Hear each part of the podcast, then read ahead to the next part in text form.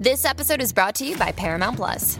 Get in, loser! Mean Girls is now streaming on Paramount Plus. Join Cady Heron as she meets the plastics in Tina Fey's new twist on the modern classic. Get ready for more of the rumors, backstabbing, and jokes you loved from the original movie with some fetch surprises. Rated PG 13. Wear pink and head to ParamountPlus.com to try it free. Astonishing Legends would like to thank Mint Mobile, Quip, Squarespace, our contributors at Patreon.com, and you, our listeners, for making tonight's show possible. In the late 1500s, King Philip II of Spain seemed poised to conquer any lands he wanted around the world, especially uncharted ones. Philip already controlled Spain, Portugal, Sardinia, Sicily, Naples, the Netherlands, Luxembourg, Hungary, Austria, Moravia, Bohemia, Silesia, Tyrol, and Lombardy, among others. And he had his sights firmly set on the New World, waiting across the Atlantic Ocean where he'd already established St. Augustine in what is now Florida in 1565. You may remember that just last week in our show on the Cotopaxi that St. Augustine has the distinction of being the oldest continually inhabited European established settlement in the United States. King Philip II's domain was the biggest and wealthiest the world had ever seen, and soon his 130 ship Spanish Armada would become the naval force that lives in infamy to this day. The king's accomplishments cast a tall, dark shadow over Queen Elizabeth I's relatively diminutive domain, which at the time could only lay claim to Ireland. In a struggle to gain some ground for her kingdom, the Queen sought to expand the English Empire into the New World, and to that end, chartered Walter Raleigh, Esquire, to discover, search, find out, and view such remote, heathen, and barbarous lands, countries, and territories not actually possessed of any Christian prince nor inhabited by Christian people. Raleigh, who would later be knighted by the Queen, convinced her that they must build a colony on what is today known as the Outer Banks of North Carolina. He had sent a reconnaissance mission already, which had brought back two strapping young Algonquin men as proof of the potential prosperity of the region. By this time, St. Augustine was already nearly 20 years old. England's colonization practice was to first establish ownership of as much land as possible and then subdivide it into pieces that could more easily be managed. The territory might extend an unmeasured distance in entirely unexplored directions. With luck, that would include access to undiscovered bodies of water, fertile lands, and mountain ranges, all of which would hopefully yield bountiful agricultural and mineral treasures. This is where our story begins tonight. A small step towards England gaining a foothold in the New World would lead to years of hardship, millions of dollars in today's money lost, death, destruction, and the disappearances of countless people. Twice the English attempted to establish a colony in the Outer Banks, and twice they failed. The first time things started out well enough. Still, the situation ultimately deteriorated due to aggressive actions and a complete lack of foresight related to the indigenous people who were already well established in the area. That and the odd decision not to have any women or children in the first colony led to its total collapse with survivors returning to England empty handed after a year of hardship. The next attempt to establish a colony is one of the most famous, astonishing legends in the history of the world. On July 22, 1587, around 120 men, women, and children arrived, for a second time, to the island of Roanoke. On August 27th, the governor of the new colony, John White, set sail to get more supplies from England. He would never see the colonists again, including his own daughter and just born granddaughter, Virginia Dare. Dare was the first English child born in a New World English possession what became of her is unknown. White would not be back for over three years due to circumstances beyond his control. When he returned in 1590, he found the colony fortified, but also wholly abandoned. The colonists had vanished. The only clue to where they may have gone was a single word carved into a tree C R O A T O A N, Croatoan. 430 years later, the world is still trying to find the lost colony. However, this is only part of this story. As it unfolds, we'll learn that these weren't the only people to disappear. Another group of over 100 Africans and South Americans had vanished prior, but the trail on them is even thinner. What happened to all of these people? And what happened to the lost colony of Roanoke? Welcome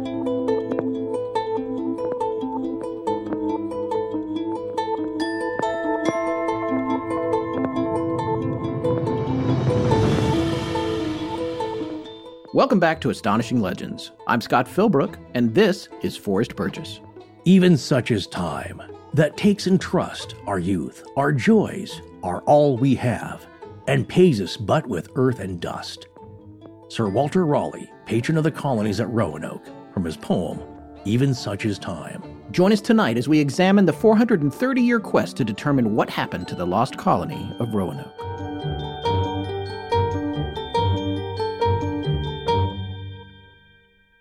And we're back. You know, it's funny you should say that. That's exactly what Governor John White said to the colonists at Roanoke. but unfortunately, he'd been gone three years and nobody was there.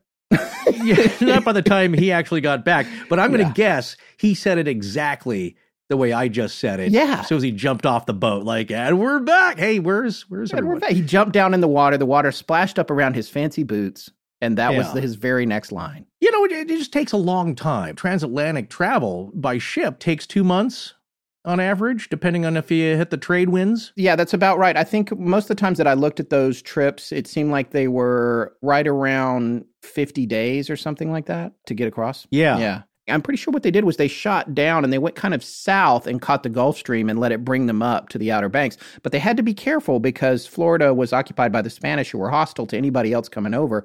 So they had to stay offshore enough uh, not to get spotted by any Spanish ships. The regular course is to sail southward where you could catch the trade winds. And yeah. that would jet you westwards towards Hispaniola and the Caribbean, and then you could shoot your way up north. But like you said, you had to be careful because Spain was all over Florida. It just, I wanted to refresh for those that care. The story on our main machine that we record the show on, that machine was, in fact, taken back by Apple after seven months of use, and they gave us a full refund. It was nice. They did the right thing, although I still had to go to the Apple Store twice and do a fair bit of hand wringing and waiting around and all that mess. But they are giving us a new machine, or uh, not giving us. Essentially, I had to order it, and we're not going to have it for at least a month, especially with what's going on in the world right now. So we are using a very old laptop, but it's doing the best it can to keep up with everything. Its fan may fire up sometimes, and if it does, we're yeah. just going to let it do that because if we stop, we'll just never get the show done. So uh, we're, we're getting by. We're getting by. We're doing fine with production. We were able to stumble through it, but uh, it reminded us once again how much we really appreciate when you visit our sponsors and what you donate on Patreon because that's what's able to keep us going in production emergencies. Yes. like this is that we rely so much on our sponsors and your sponsorship through various means that it, it really does keep the show going because yeah if this thing took a dump and we did not have the funds we'd be doing this on scott's iphone.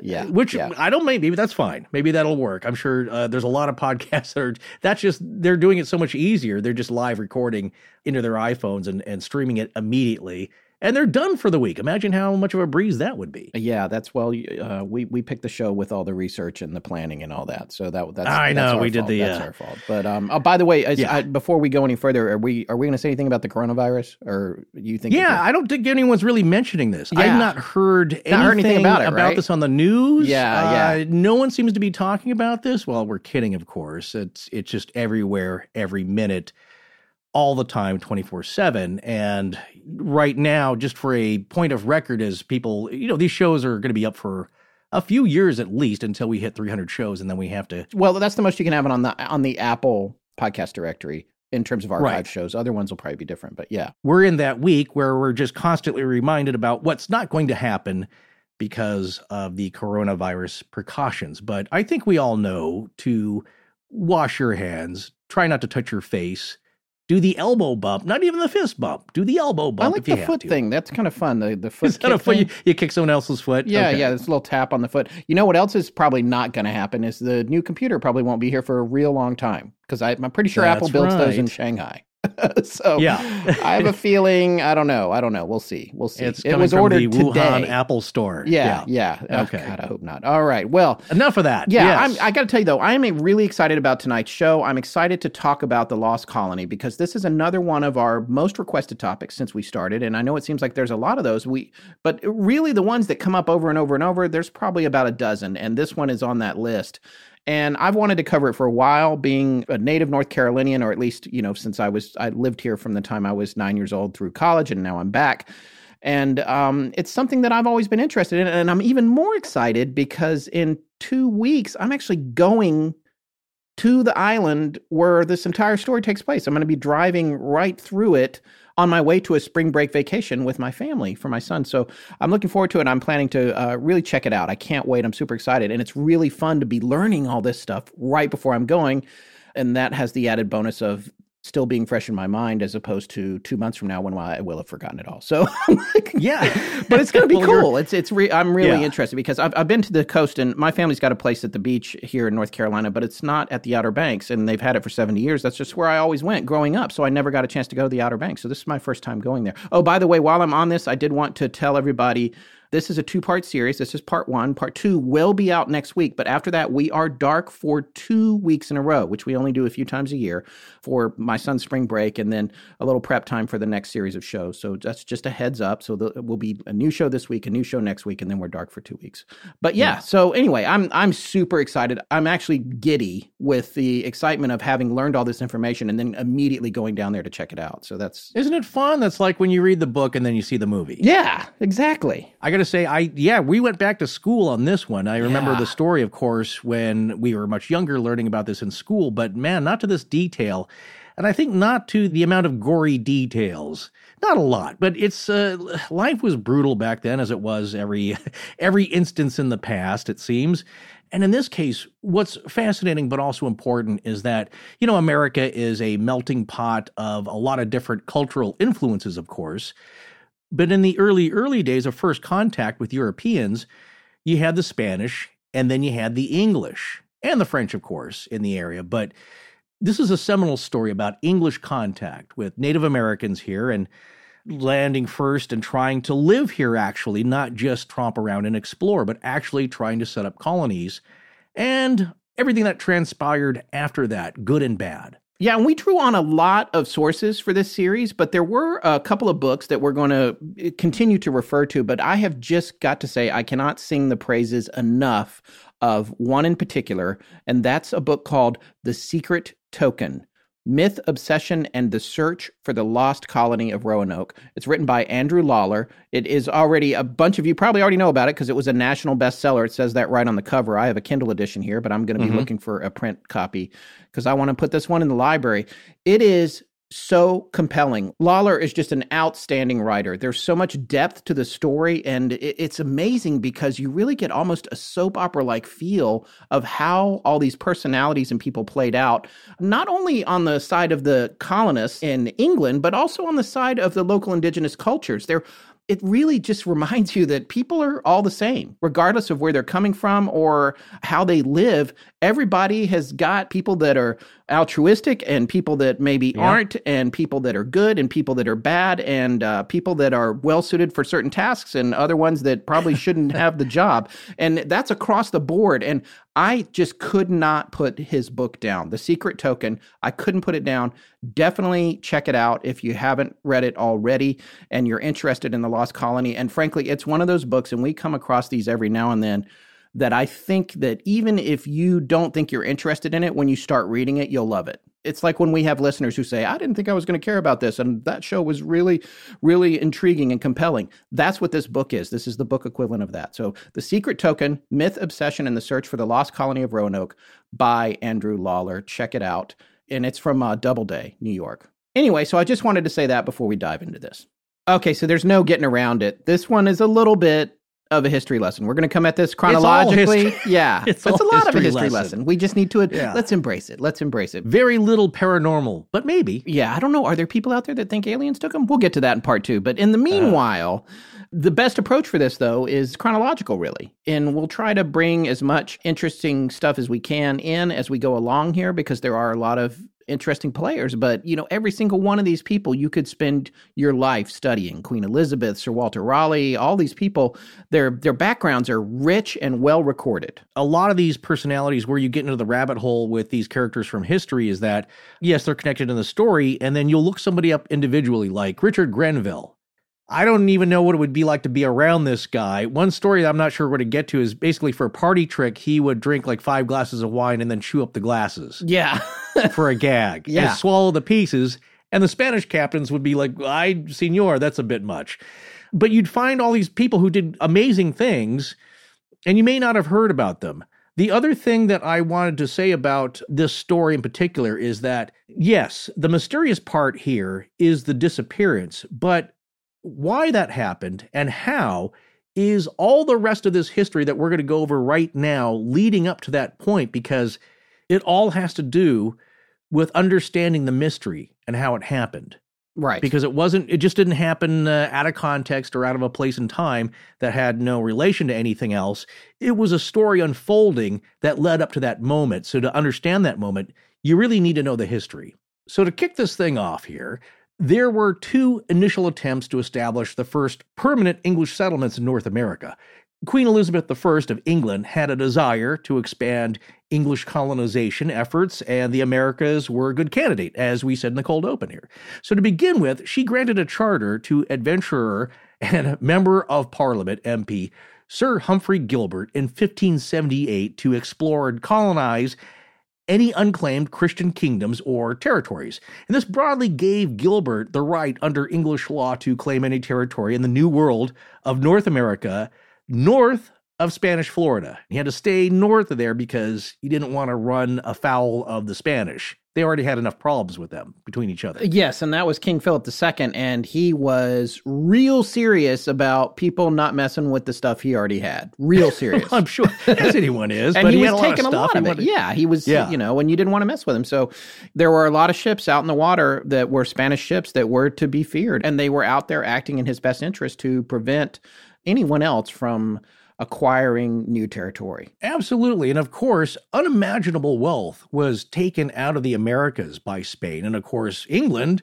thought maybe we could get a piece of that too. And that was also part of the idea for this expansion. Well, the problem with Humphrey, though, is that he died in 1583. So Queen Elizabeth split the existing charter between Humphrey's brother, Adrian Gilbert, and Humphrey Gilbert's half brother, Sir Walter Raleigh. You've heard of him, right? Yeah, and I just want to say, as a kid, being in North Carolina, I, and I think I said this, I moved here when I was nine, so I went through high school here, and it was a big deal. Sir Walter Raleigh, you learned all about him, and he was very venerated and everything. Yeah. But I'll tell you what, in this past week, I've learned some things they did not tell us and when I was in high school. I mean, this was in well. the, the late 80s, but um, yeah, Yeah. still a very interesting character, though. Very. I guess very charismatic and also a poet, and uh, the Queen seemed to be quite fond of him. So it's very and, interesting. and on several levels, yes. He's the one you remember, not so much Adrian Gilbert, who had the other half of the charter, which gave him permission to explore Newfoundland and territories north of there. Now, that wasn't just a throwaway kind of thing because there was hope of finding a northwest passage to the east. So if he scored with that, that could be very important. But Adrian Gilbert, not many people know so much about him or have heard the name like they have with Sir Walter Raleigh. Well, Sir Walter Raleigh's half of the charter, that granted him rights to claim land south of Newfoundland.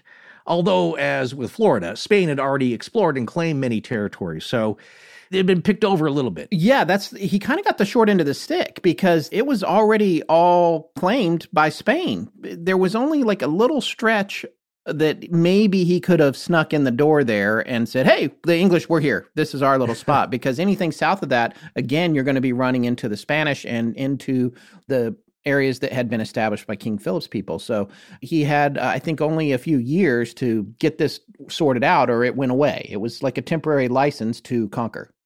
Yeah, it was well, it was very broad and you know, look, it's a big country and they didn't totally realize that because a lot of smart people back then, Richard Hakluyt being one of them, they thought that the Pacific Ocean was not that far away maybe from these unexplored territories. They weren't sure how far away or how wide North America was. And that was the key goal here, not only riches but finding this Northwest Passage to get to the Pacific.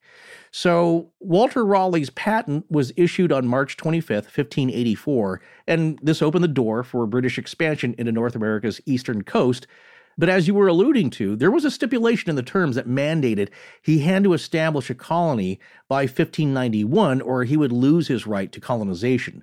In addition to founding colonies, Raleigh was also expected to set up operations so that English privateers could use them to rob Spanish treasure ships. Yeah, and this was a big deal here. This is where a lot of espionage was coming into play between Spain and England because King Philip would sometimes get word that something was happening, something was afoot. And not only that, it was going to be a possible base to attack all the wealth that he was sending. Because here's the other thing especially if you can get north of where he is in Florida, thanks to the Gulf Stream, which moves from the south to the north and takes the ships back across the Atlantic to Spain and France and England, you're going to go right by there with all that stuff. So if somebody can get a base in place north of all the territory that he has down in what today is Florida and even a little north of there, then you can just snatch the gold and whatever he's pilfering from poor South America as they go by you. So that was a big concern for him. And that was why there was uh, espionage concerns in terms of where would these colonies go? Where might they be? And it also plays a factor in a lack of information about the specificity of what was going on specifically with Roanoke. Mm-hmm. There's some indication and some suggestion from Lawler in his book that I mentioned at the top of the show and he's speculating, but he was speculating that in cases where they were very non-specific about different parts of the process and different locations when reporting back, it was thought that maybe they were keeping that off paper to protect the interests of having the colony and also to keep it hidden from King Philip and his spies. A lot of contention here, as you could say, historically, and especially during these times when so much wealth and power and control of the seas and shipping and, well, money was going on that it was a major play here. And of course, Spain was the bigger player. So that's one of the reasons, of course, that England now wants their share of the big pie, which is the New World. Hey, it's Kaley Cuoco for Priceline. Ready to go to your happy place for a happy price? Well, why didn't you say so? Just download the Priceline app right now and save up to 60% on hotels. So, whether it's Cousin Kevin's Kazoo concert in Kansas City, go Kevin, or Becky's Bachelorette Bash in Bermuda, you never have to miss a trip ever again. So, download the Priceline app today. Your savings are waiting. Go to your happy place for a happy price. Go to your happy price, Priceline. As humans, we're naturally driven by the search for better. But when it comes to hiring, the best way to search for a candidate isn't to search at all. Don't search, match with Indeed. When I was looking to hire someone, it was so slow and overwhelming. I wish I had used Indeed. If you need to hire, you need Indeed. Indeed is your matching and hiring platform with over 350 million global monthly visitors, according to Indeed data, and a matching engine that helps you find quality candidates fast. Ditch the busy work. Use Indeed for scheduling, screening, and messaging so you can connect with candidates faster. And Indeed doesn't just help you hire faster. 93% of employers agree Indeed delivers the highest quality matches compared to other job sites, according to a recent Indeed survey. And listeners of this show will get a $75 sponsored job credit to get your jobs more visibility at Indeed.com slash podcast. That's Indeed.com slash podcast. Terms and conditions apply.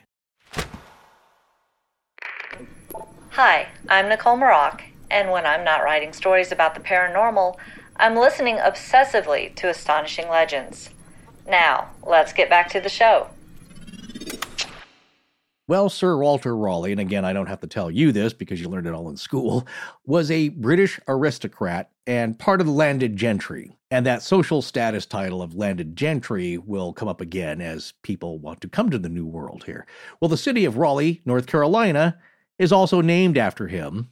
I think you mentioned that several times. Oh yes, I've mentioned it many, many times. It's, and it's the capital, right. and also he is uh, well known for bringing tobacco to England from this region, which uh, went on to earn many billions of dollars and continues to earn many billions of dollars off of tobacco, believe it or not. So Raleigh himself, though, and again, what's this is the other funny thing about you read of all the major characters in this historical setting and story and time and place and they all read the same, like Raleigh. He was an explorer, a soldier, a spy. a politician, a writer, a poet.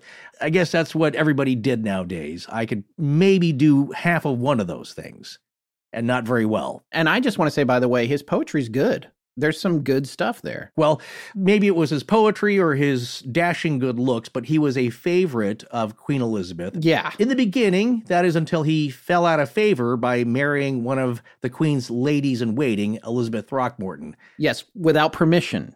That's the thing. He was supposed to ask Yeah. for permission from the queen to do that. That was a mistake. I doubt she would have been cool with that. Yeah. But in any case, not asking permission of the Queen was not the right thing to do, and the couple were thrown into the Tower of London in 1591.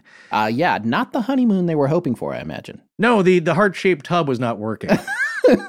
well, the Queen fancied Raleigh. And it seems maybe from this harsh reaction, you get some idea why or, or proof of that. Raleigh was also forbidden to leave her court, which is why he never personally went on these overseas explorations himself, but he instead sent his trusted associates to the New World while he oversaw progress from London. Yeah, and one of the things that Lawler said in his book, and I, I'm not sure where it was in the timeline exactly, but I'm pretty sure at one point she had appointed him her bodyguard. It was a, a significant consideration for her because at the time she was dealing with assassination attempts, several, with That's people right. coming at her with knives and all that kind of stuff. So, and I don't know if he ever personally thwarted any of that. And obviously, there could be other reasons that she would, might have said, "Hey, you have to stick around all the time." But on the other hand, that was his job, uh, at least for a bit, was to protect her. So he may have been a more effective administrator from her court. But there, there is one thing about Raleigh that uh, you should mention here, Scott, is that he's not totally the romantic figure completely that we all think about. No, this was a real surprise to me, and like I said, not something they taught me uh, at Needham Broughton High School in Raleigh when I was there in the late '80s. when we were, you know, they were essentially cramming Sir Walter Raleigh down our throats. We're just like Raleigh, Raleigh, Raleigh, because I was in Raleigh, of Yeah, course, and right. it turns out that there was an uprising in Ireland that had been backed by King Philip, who was obviously the primary antagonist for Queen Elizabeth Right. at this time. And the Pope prompted Queen Elizabeth to send Raleigh to assist in battling the threat. And uh, that's a direct quote. I'm going to read this now from Lawler's book, The Secret Token, that we mentioned at the top of the show. This is on page 29 of the book in the Kindle edition. An uprising in Ireland, backed by Philip and the Pope, prompted her to send Raleigh to assist in battling the threat. His superiors ordered him to oversee the massacre of more than 500 prisoners, including women and children, which he accomplished with murderous efficiency. That's one of those things, and Lawler doesn't have a lot of asides like that about Raleigh in his book here, but he's obviously done the research. But that's one of those things where you're like, oh, okay, this is a dimension to this person that I didn't know existed. Yeah. That's quite something there. Uh, all the rest of the stories are about the colonization and what led to all kinds of positive things in the long run, even though the lost colony was a misfire. It's what, oh, by the way, he went to Ireland and killed 500 prisoners, including women and children. Yeah, and I mean, it was uh, a different time, right? Just, So- well, that's the other thing you learn looking into these people and their actions from representatives of governments and as individuals with their own predilections is that there's a lot of brutality with everyone. Most of these characters had some brush with tremendous brutality and bloodshed at some point in their histories. yeah. Let's talk about the first expedition Raleigh sends over to explore the New World. This expedition, the first one he organized, consisted of two barks, and that's B A R Q U E S, or or like bark, like a bark of a tree or a dog. And these are sailing ships with three or more masts. And these two barks, these two ships, left England on April 17th, 1584. This initial mission is known as the Amadas Barlow Expedition, named for the captains of the two ships, Philip Amadas and Arthur Barlow. And the two ships took the regular route to cross the Atlantic, as we were talking about before, which is to sail south to catch the trade winds, stop on the West Indies for fresh supplies, and then sail north.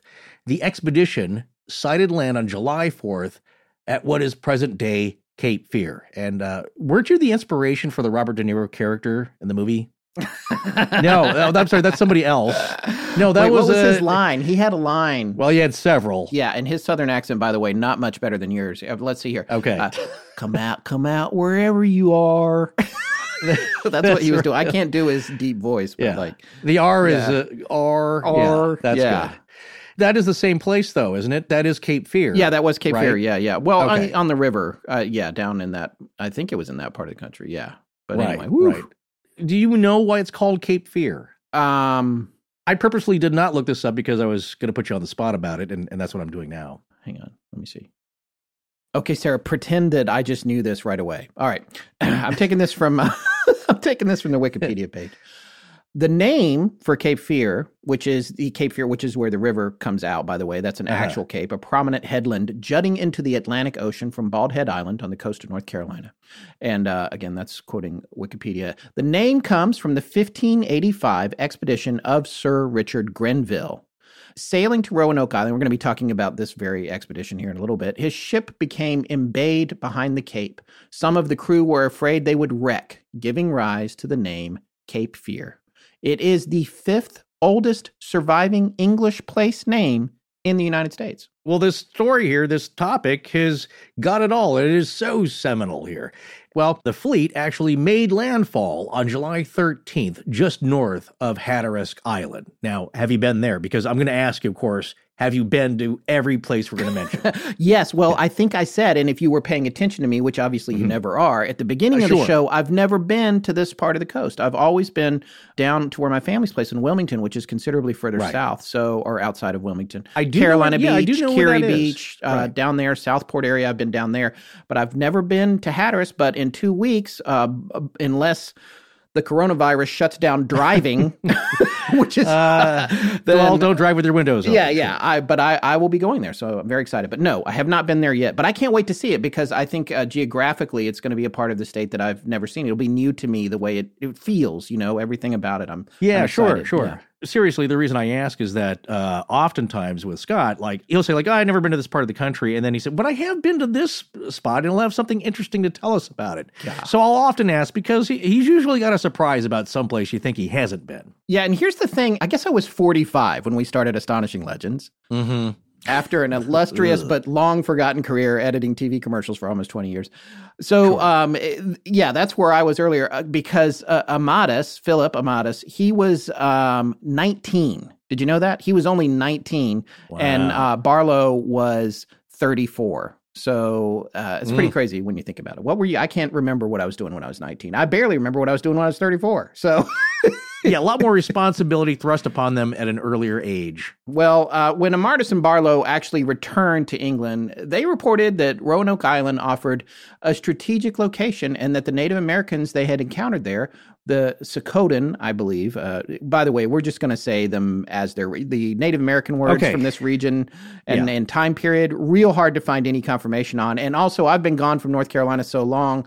I don't even know the local pronunciations of a lot of them anymore, so I'm just going to go for it. Folks, you're going to hear each one of these names, these Native American names, mentioned in several different ways. So if you find one you like, just stick with that and have that uh, ring in your ears for the rest of it because uh, we have a hard time keeping this all together. And I just want to say here, we spent a lot of time, or at least I did, trying to find an authentic pronunciation by a Native American. I finally found one, and we'll get to it here. I'll call it out when we see it. Is that finally one of these Algonquian Carolina name places here is being pronounced by a Native American because the YouTuber was uh, his handle goes by Ask an Injun. So Yeah. I, and it's a middle-aged That's cool. guy, That's and I. I believe, of course, he is uh, Native American, but I don't believe he's from the region. And he says, "I'm just going to tell you right now, I have a public school education, and I, I don't even know what this word is, and I can't I can't pronounce it." So he apologized for not being able to pronounce a Native American name that was not from his region. So, Right, right. And it's been a long time since we've had a, an original connection to a lot of these customs and languages and, and tribes. So you're going to get what you're going to get. So I'm just going to go back to it here. the Sokotan tribe that controlled Roanoke and the adjacent mainland to Amadas and Barlow were friendly and hospitable and amenable to establishing good relations.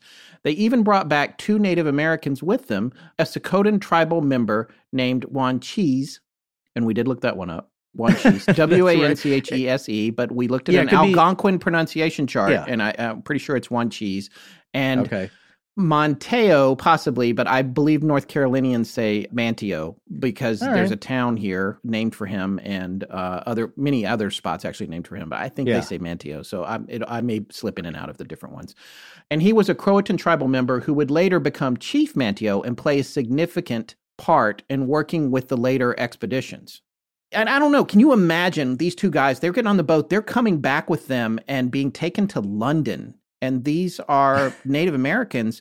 That's just an experience that would be essentially, I think, you know, and I don't mean this to be disrespectful. I, you know, you get Yeah. worried about what you would say these days, but, but to me, I feel like that would be like taking on a spaceship. You're going to see so much construction and uh, a different way of living and building and just everything around it. I, I don't know how you wouldn't be overwhelmed with it, and I don't know how you would deal with it, really. Yeah, I was thinking about that myself in that it's very poignant for them as well as the Europeans. For each of them, it was a new world Yeah. that they weren't sure about. Now, I would imagine because yes, there is nature and greenery in in Europe, of course, but it'd been a long time since they'd seen it that wild and such an expanse for the Europeans coming to North America and for the native North Americans going to England and seeing everything that's been built there for thousands of years must have been mind blowing. So, yeah, I can't imagine what it would have been like to step off the ship for the first time, get into town. It must have seemed like an alien planet, maybe. Well, and there was a lot going on in every direction for that because one of the things that Lawler talks about in his book was how, you know, this 19 year old captain probably felt when they pulled up, you know, onto the shore and these guys came out who were twice their age and it was entirely different culture. And by the way, they were intimidating. You know, they were these Sure. because that and that's what they wanted to project was that they were strong and not afraid of these people. And so there was a lot of different exchanges going on. And what we're going to find out here as this story unfolds too was that Wanchese and Manteo came back from London with apparently two very divergent viewpoints about how everyone needed to act towards these people coming from England it unfolds like a soap opera in a lot of ways. There's a lot of characters uh, that are have uh, different motivations and different insights into what they think the future might hold for them now that England has arrived and on the American shores. Overall, these two young captains reported that the area was beautiful and bountiful, and Queen Elizabeth I was impressed. So she awarded Raleigh, you know, even though he hadn't gone, he was the one that orchestrated this trip because she wouldn't let him leave her side. She awarded him the title of Knight, Lord, and Governor of Virginia. And that was the name she had proclaimed for this new land. Now, and I've read a bunch of different things about where that came from. She was known as the Virgin Queen, so some think it came mm-hmm. from that. There are others that thought it might have come from her trying to change the name or adapt the name of a local tribal leader, Oh, Wingina. Yeah. Uh, is are we gonna, Yes. yes. So we're going to be talking about him in a little bit. So there's a possibility that she took Wingina's name and changed it to Virginia. But you know, those two things might have been unrelated too. All we can do at this point is speculate if you don't find specific documentation about that. So Raleigh now set about looking for investors to fund more exploration and actually establish a colony because this first thing this was a recon mission. The idea was to go reconnoiter the situation, see if they could do something there, see if it was clear of the Spanish, and if it seemed like it would facilitate a colony that could maybe succeed and help them get a foothold in the New World. And the other thing is to remember that even though Gilbert had the charter that was north of there and was looking for a northern passage, the feeling was among the people of England and specifically Raleigh, they didn't realize how wide from east to west North America was. And there was a thought that there could be a, a northern Panama, a place where they could get goods across to the east very easily if they could just get situated in this area. So that's the other th- reason that he was like, let's move forward with this. And it was a plan that the Queen was aboard with. I did not realize that there were two attempts at this. And the oh, first yeah. attempt was very different from the one that led to the Lost Colony. The first colony for Virginia was intended by Raleigh to be more of a scouting mission with a heavy military presence in order to take note of the land and its natural resources. So, around 600 men were sent on this expedition, with perhaps half that number staying to maintain the colony. A second wave of colonists were intended to be sent later. Now, Wanchese and Manteo were on the return voyage after their visit to England, as well as artist and mapmaker John White and scientist, astronomer, mathematician, ethnographer, and translator Thomas Harriot. By the way, this guy was a legit genius, Harriot. Yeah, I, I want like six or seven things after my name. Yeah, I know, Like, I know. yeah. No, you don't. You, you don't get them. Sir Ralph Lane was going to be appointed governor of this new colony. All these people have very interesting backgrounds, and Philip Amadas would be admiral of the fleet. He's probably twenty at this point. It's crazy. So he would be admiral of the fleet. And Sir Richard, Gre- and you get a title, and you get a title. And Sir Richard Grenville Yeah. would lead the expedition as fleet commander. John White was a really talented artist. His artwork is amazing. And because he was there, we are able to see exactly what the people looked like that they met when they met them. And the artist was a critical member of these excursions because there were no cameras, there was no photography. So if you wanted to true, document yeah. this stuff, you had to have somebody there who could translate what everyone's eyes were seeing to a record that could be kept for future generations in history and for everyone to understand. And uh, if you want to see the stuff that White did, all you have to do is Google his name in the Lost Colony, and it will come up, and you will just, it's really enthralling. I guess when you go to a museum and you walk through and you see his kind of work hanging on the wall and you don't really think about it, but once you start to get the background in the picture, you start like, oh my god, you know, this guy went there and he drew this, and this is the person that was there, and it's and it's a pretty good likeness. He drew the villages as well, and also wildlife. I, I there's some photo that I'm hoping we can find a picture of, um, a painting, I should say, that we can find a picture of for the show. Where he uh, depicted a Portuguese man of war that he saw in the water. Had never seen anything like that before, Uh-huh. which is a particularly poisonous jellyfish really like as tentacles long enough to kill a man actually i used to worry about those when i was swimming here but i never saw one Ah. but anyway i digress so uh It's yeah. a dangerous place. Yeah. There's, there's a lot of things right off the North Carolina coast that can kill you. Yeah. weather being a big one. So, in light of Raleigh being commanded to operate only from London, in 1585, he, Raleigh, then tasks Sir Ralph Lane, another English explorer of the Elizabethan era, to establish a colony on Roanoke Island, which is now in Dare County, North Carolina, and only about 14 miles by road from Kill Devil Hills and Kitty Hawk. Of the Wright brothers flying fame. Scott, you ever been there? no i haven't but i'm going i'm going in like two weeks i'm going Well, on April 9th, 1585, Ralph Lane set sail from Plymouth, England, a port city on the south coast of Devon, where the Pilgrims would also later depart in 1620 to establish the second lasting English settlement in the New World, Plymouth Colony. So Plymouth would also be responsible for launching two historical attempts at colonization, shall we say here. Well, in this case, Lane sailed with Walter Raleigh's cousin, Sir Richard Grenville, who, as I said before, was also a soldier, explorer, privateer on his flagship, the Tiger. So he had another title on it, which is basically he he had a license to rob ships yeah which he did very well. Well, Grenville was to be admiral of the expedition's fleet. The other ships in the fleet for the voyage were the Elizabeth, of course, you got to name one after uh, your queen. The other one would be the Red Lion, the Roebuck, and the Dorothy, which was owned by Walter Raleigh himself. I think it was his personal ship, along with two pinnaces. I'm waiting here for a juvenile joke from Scott. yeah no i'm not gonna make. but you knew it what these were. N- uh, I did. A pinnace is a small boat. It's like a dinghy. It's like a glorified dinghy Yeah. that you bring. Okay. So you can any go of those ashore. names aren't great. But uh, Sir Richard Grenville, by the way, he was about 42 when this was going on. I and see. people at that age were considered experienced. Yes, he was well seasoned. Yes. uh, a well seasoned sailor. This is a pinnace, so this this comes up a lot. This is spelled P I N N A C E S or A C E. Well, that's on the singular. plural. Yes.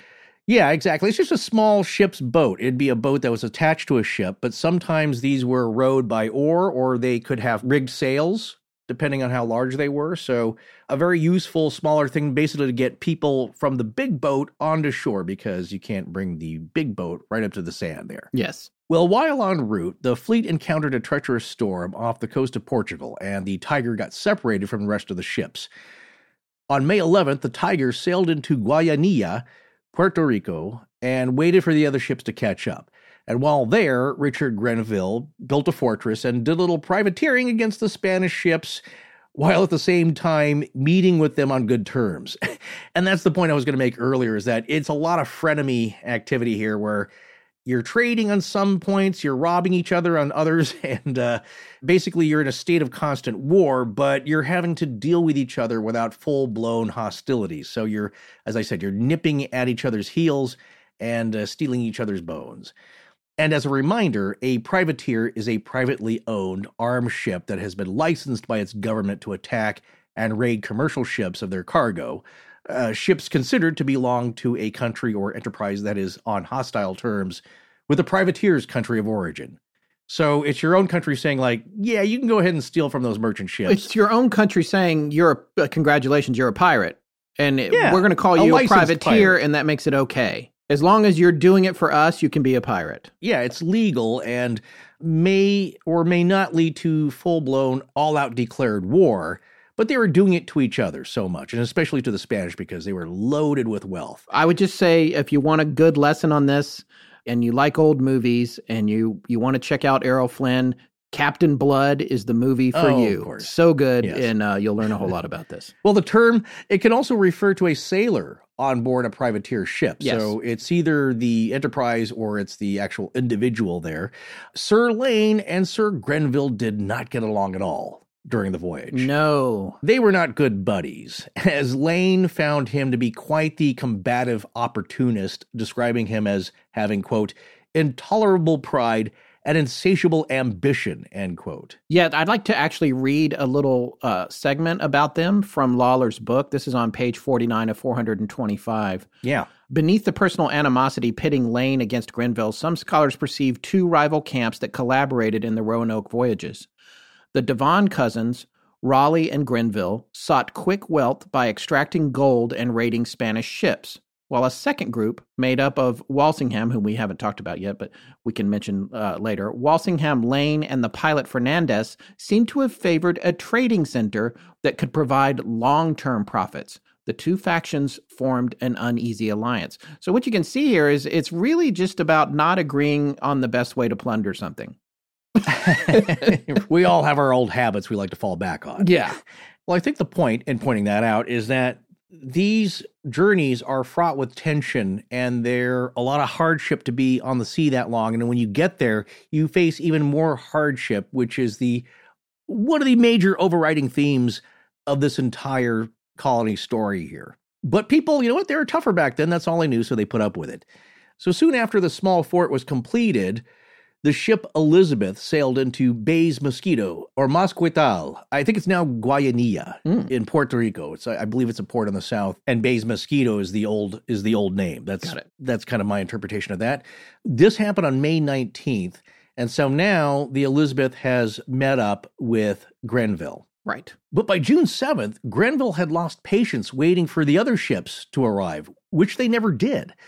So now what he did was abandon the small fortress he'd built and headed for what is now Ocracoke Inlet, which is an estuary located in the Outer Banks of North Carolina. And as Scott briefly described before, the Outer Banks being a string of barrier islands and sand spits off the coast of North Carolina and southeastern Virginia, running for 200 miles and extending over most of the North Carolina coastline. When you look at pictures, if you understand, uh, if you're in the U.S. and you know the shape of North Carolina, the state, which I should hope everyone does, but uh, geography is lacking in some people's Ah, of backgrounds. But if you look at the shape of North Carolina, the whole eastern border of it, not all of it, but most of it is made up of the Outer Banks. The state itself, the really solid parts of the states, is actually a very broken up and is uh, inland from the Outer Banks, which is the strip of land that, that makes up that easternmost shape of the state. Yeah, absolutely. It's dotted with uh, a lot of beautiful little islands. Like I said, though, in bad weather, it can be very treacherous.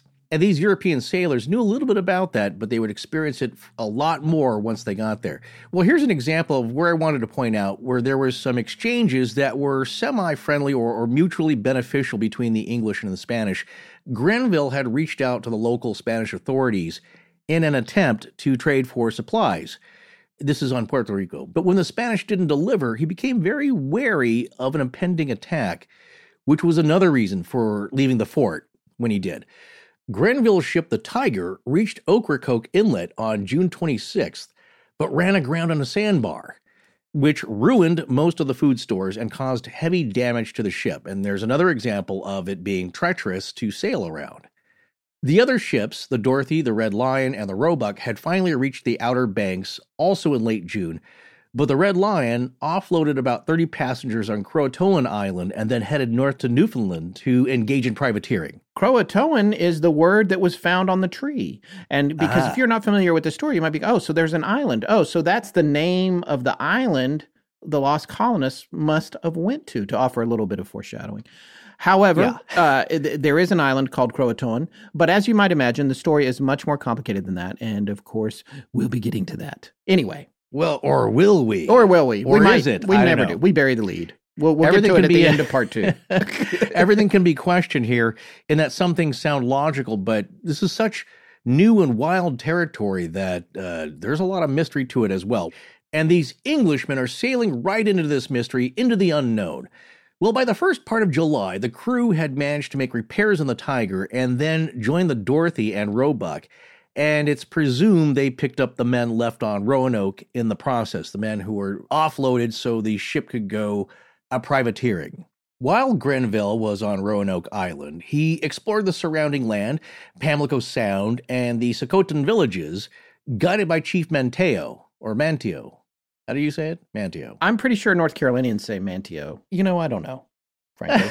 well, that's a little, yeah, gonna say aga- it. again, that know. just, as with all these names, I'm going to go by the one that sounds the least offensive to my ears or has has the nicest ring. So uh, Yes. it's it's Manteo. and That's he's, by the I've way, he's a my head. significant figure in this story, and you know we'll be talking about him more. So don't don't. Yeah, he's we're a- not brushing over him here, just to be clear. Well, his mother was chieftain of Croatoan Island. And eventually, I don't know if he started off as chief Manteo, but I've seen his name with that title later on. So he may have uh, inherited the mantle from his mother or family.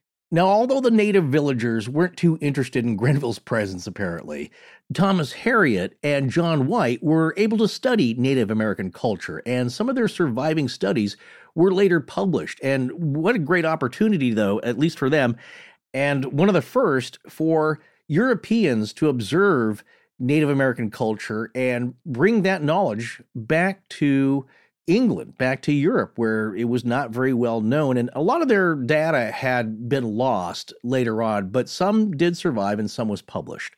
Now, the Native American tribe on Roanoke at the time was the Aquascogoc. And boy, I hope that's right. Again, that has the nicest ring to my ears. In this case, it's spelled A Q U A, so like aqua, mm-hmm. and then C O G O C. So to me, Aquascogoc. Yeah, There we right. go. Looks good. All right. Yeah, sounds good. A little cheer. I, I say a little silent cheer each time I get through that.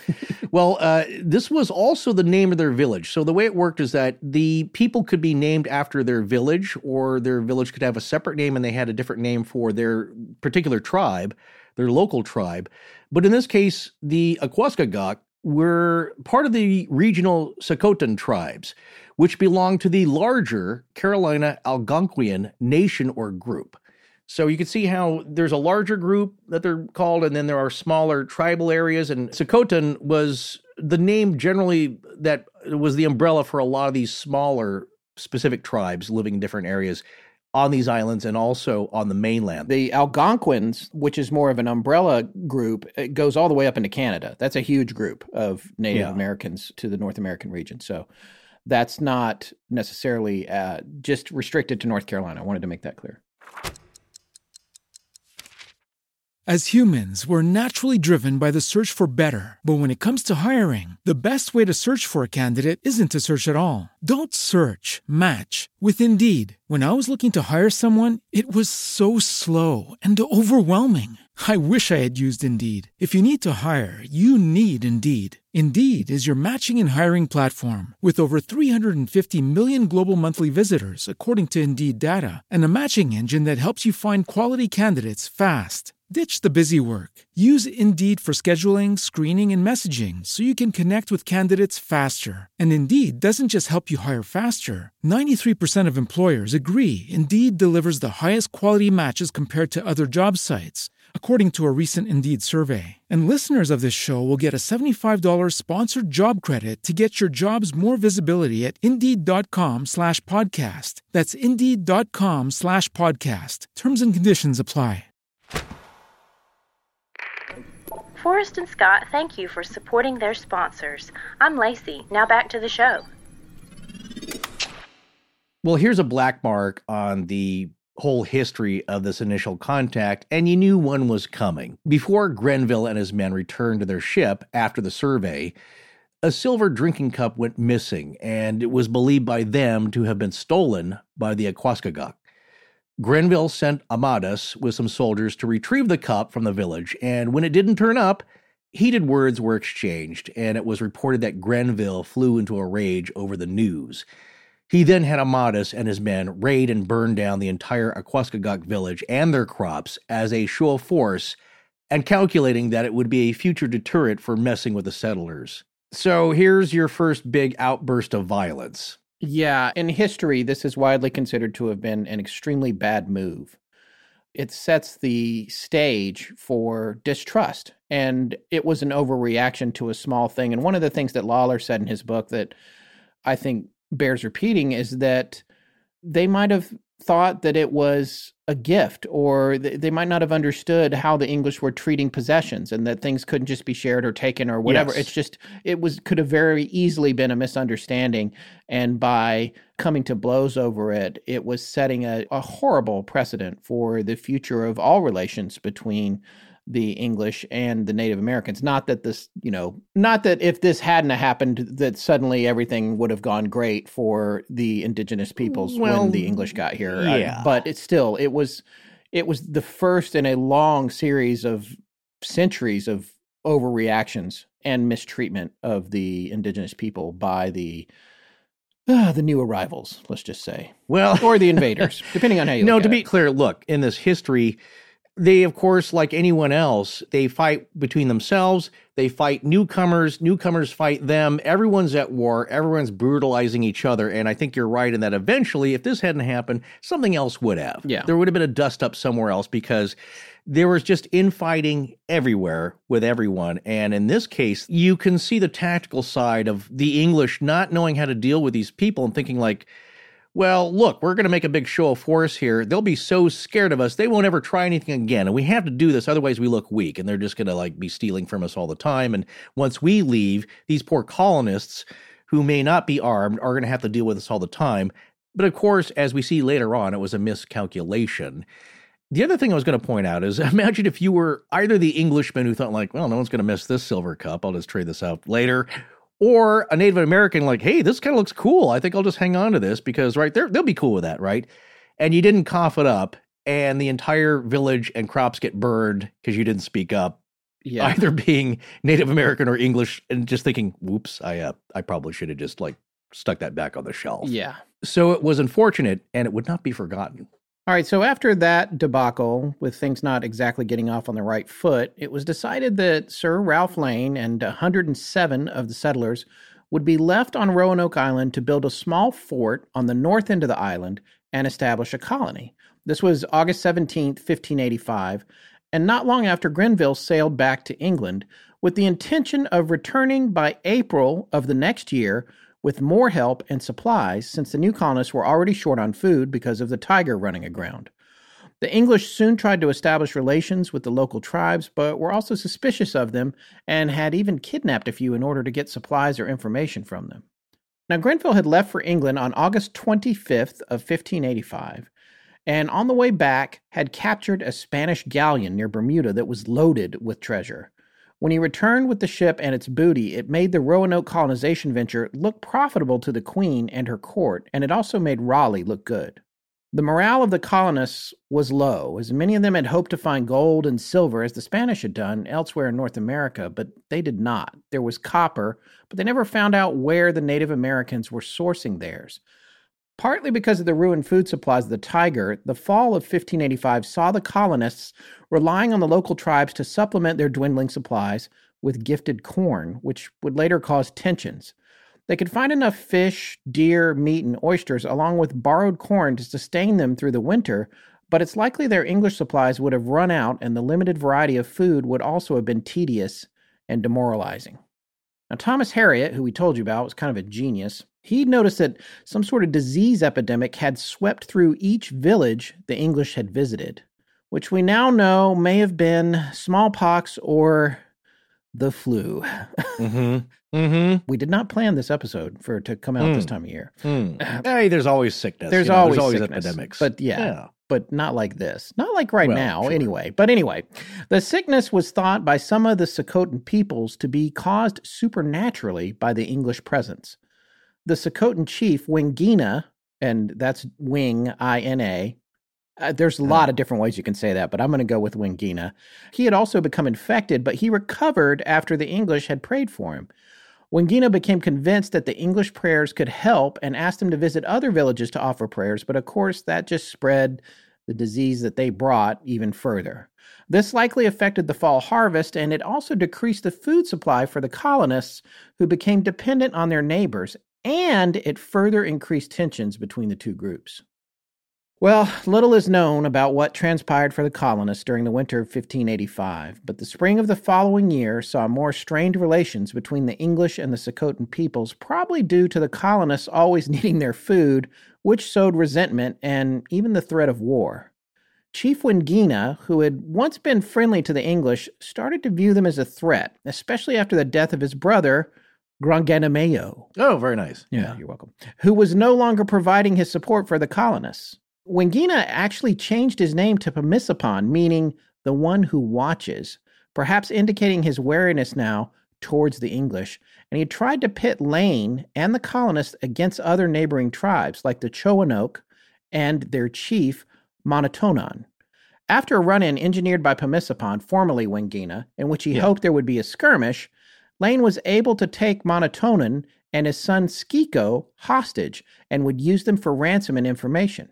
Pamisapon then tried to sabotage Lane's Roanoke River expedition, in which he hoped to find riches in a northwest passage, during which Pamisapon would withdraw his people and support to let the Roanoke colonists starve. But Pamisapon was surprised that Lane and his expedition had survived, and after a power shift involving nearby tribal politics and support from his elder advisor, Pamisapon decided he would help the colonists with food, at least for a short time. Then support for the English had faded after Permisapon's advisor had died, and he was once more turned against them, removing his people from Roanoke Island and refusing them of their much needed food resources. The colonists were left to forage and beg for food where they could. Monotonon's son Skiko, who was still being held hostage, warned Lane that Pamisapon was gathering a war council where he and his allies would plan to finally wipe out the colonists. Lane and his military officers, along with a contingent of 25 soldiers, arrived at the War Council meeting at Dasamangapunk, claiming to want to broker a deal for Skiko's release.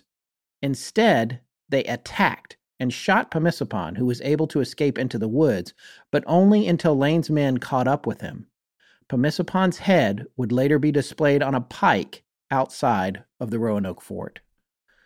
So it's getting a little extreme, but uh, Yeah. yeah. So, and it's interesting to me too when you think about this. The settlers are coming there, they're trying to establish a colony, and they're so ill prepared and unable to do it that the only way they can do it is by borrowing and getting help from the people that ultimately they're planning to conquer. Yeah, I guess you could look at it this way. I mean, of course, it's not such an alien planet that they're going to that they don't know how the soil works or how to sow crops. I think it's partly that they they didn't know about the terrain and conditions and they were not completely prepared as much as they could have been. It's an expedition where yes, they had some supplies. They knew what they would be needing. It's not like, you know, they traveled back in time and suddenly they have to fend for themselves and there's no restaurants or a Costco around for them to get supplies. Obviously, they've done this before, but they ran into some problems with the tiger running aground. So that depleted a lot of their stores. They were starting off on a bad foot. And I think it's one of those things where they start to borrow. It's like, hey, can we get some more corn? You don't need yeah, it, they right? just keep they keep asking and asking, and uh, they're always needing help. So the the point here is, I think the conditions were miserable, and I think overall the Native Americans started to resent the English presence because it made them miserable having these guys hanging around all the time asking for all their food. Well, at this point, the colonists have become the thing that wouldn't leave. well, no, they're not going back now. I mean, somebody was going to colonize it at some point. It wouldn't stay a secret for long. So, if it wasn't the English, you'd have the Spanish there. If not the Spanish, you'd have the French there. Somebody was going to show up eventually and be a real bother in the very slightest sense to the Native Americans there, who were going through their own problems intertribally with each other for power control, and they had their usual things going on, but they were they were fine. That was enough for them. But now they have these foreigners to deal with. So what you see here, though, is that initial brutality is met with more brutality, and then it's that classic endless cycle of violence. Well, by April of 1586, Grenville had not returned as promised, and the sacking and burning of the Aquascogoc village because of the missing silver cup had not been forgotten, and the colonists had to repel a retaliatory attack on the fort.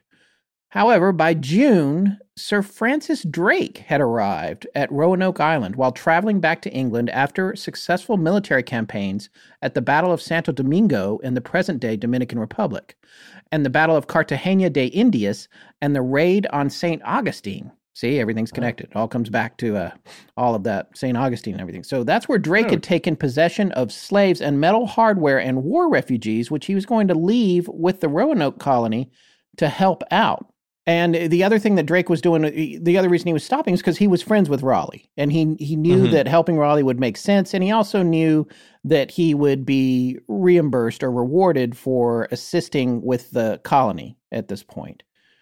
But once Drake had landed and heard about all their troubles, he was also going to leave behind four months of supplies and a ship from his fleet, the Francis. But that ship was unfortunately swept out to sea after a hurricane. This was a brutal storm. It lasted for three days. Man, you and you North Carolinians in your storms. Yeah, the hurricanes. I'll tell you what, though, I'll take them any day of the week over an earthquake because you know what? Back then they didn't, Uh-huh. but these days, you Yeah. know it's coming. You know it's coming. Unlike the earthquake, which just happens whenever it wants. Yeah. So once a storm had passed, Drake offered to take Ralph Lane and the settlers to sail back to England with him, and Lane urged his men to take the offer. They gladly accepted due to the miserable conditions brought on by the food shortage and the ongoing hostilities with the locals. Chief Manteo and his friend Toway also went on the return voyage, accompanying the men. Three of the colonists stayed behind for unknown reasons and were never heard from again. And when Lawler talks about these three, he says it's not really clear whether they just couldn't find them or they refused Yeah. to join or, you know, it's like in the Bounty, there were a few of those uh, mutineers. They were like, yeah, we're staying here. I just watched that, uh, the Bounty the other day, the Anthony Hopkins one. And one of the things they Yeah. talked about, and I, I later went on to read this online, was about these guys that wanted to stay behind. They refused to come when the mutineers left Tahiti after they went back the first time. They Yeah. went back after marooning Captain Bligh and they went back to Tahiti, and some of the people stayed behind. But when you Yeah. read about what happened to those ones that stayed behind, they just got like immediately killed or something. So it's Well, that's that's usually what um, happens. Stick, You stick know, with the- your uh, group. Please stay with your groups. That reminded me exactly of a. Uh, this is 1580 to 1590 here. You really don't know what went on other than the reports that were sent back. And as we always say, even people's personal reports of eyewitness accounts and people who were there, maybe they don't have all the facts right, or the actual intentions of people have been shaded because that happens to me. I'll have friends that have said, uh, "Well, you meant this." It's like I didn't mean that at all. Well, I mean not completely. Like the, people don't really get exactly what's going on, so we don't know why. But I was going to say it reminds me of the plot of a Twilight Zone I recently saw called On Thursday We Leave for Home about a marooned space mission uh, starring James Whitmore where they get rescued, but he doesn't want to go, even though it's horribly miserable there because he's in charge of everything and he feels responsible and that's what he knows. The first thing I love about this story is that you were recently watching a Twilight Zone. Do you just sit around and watch Twilight Zones?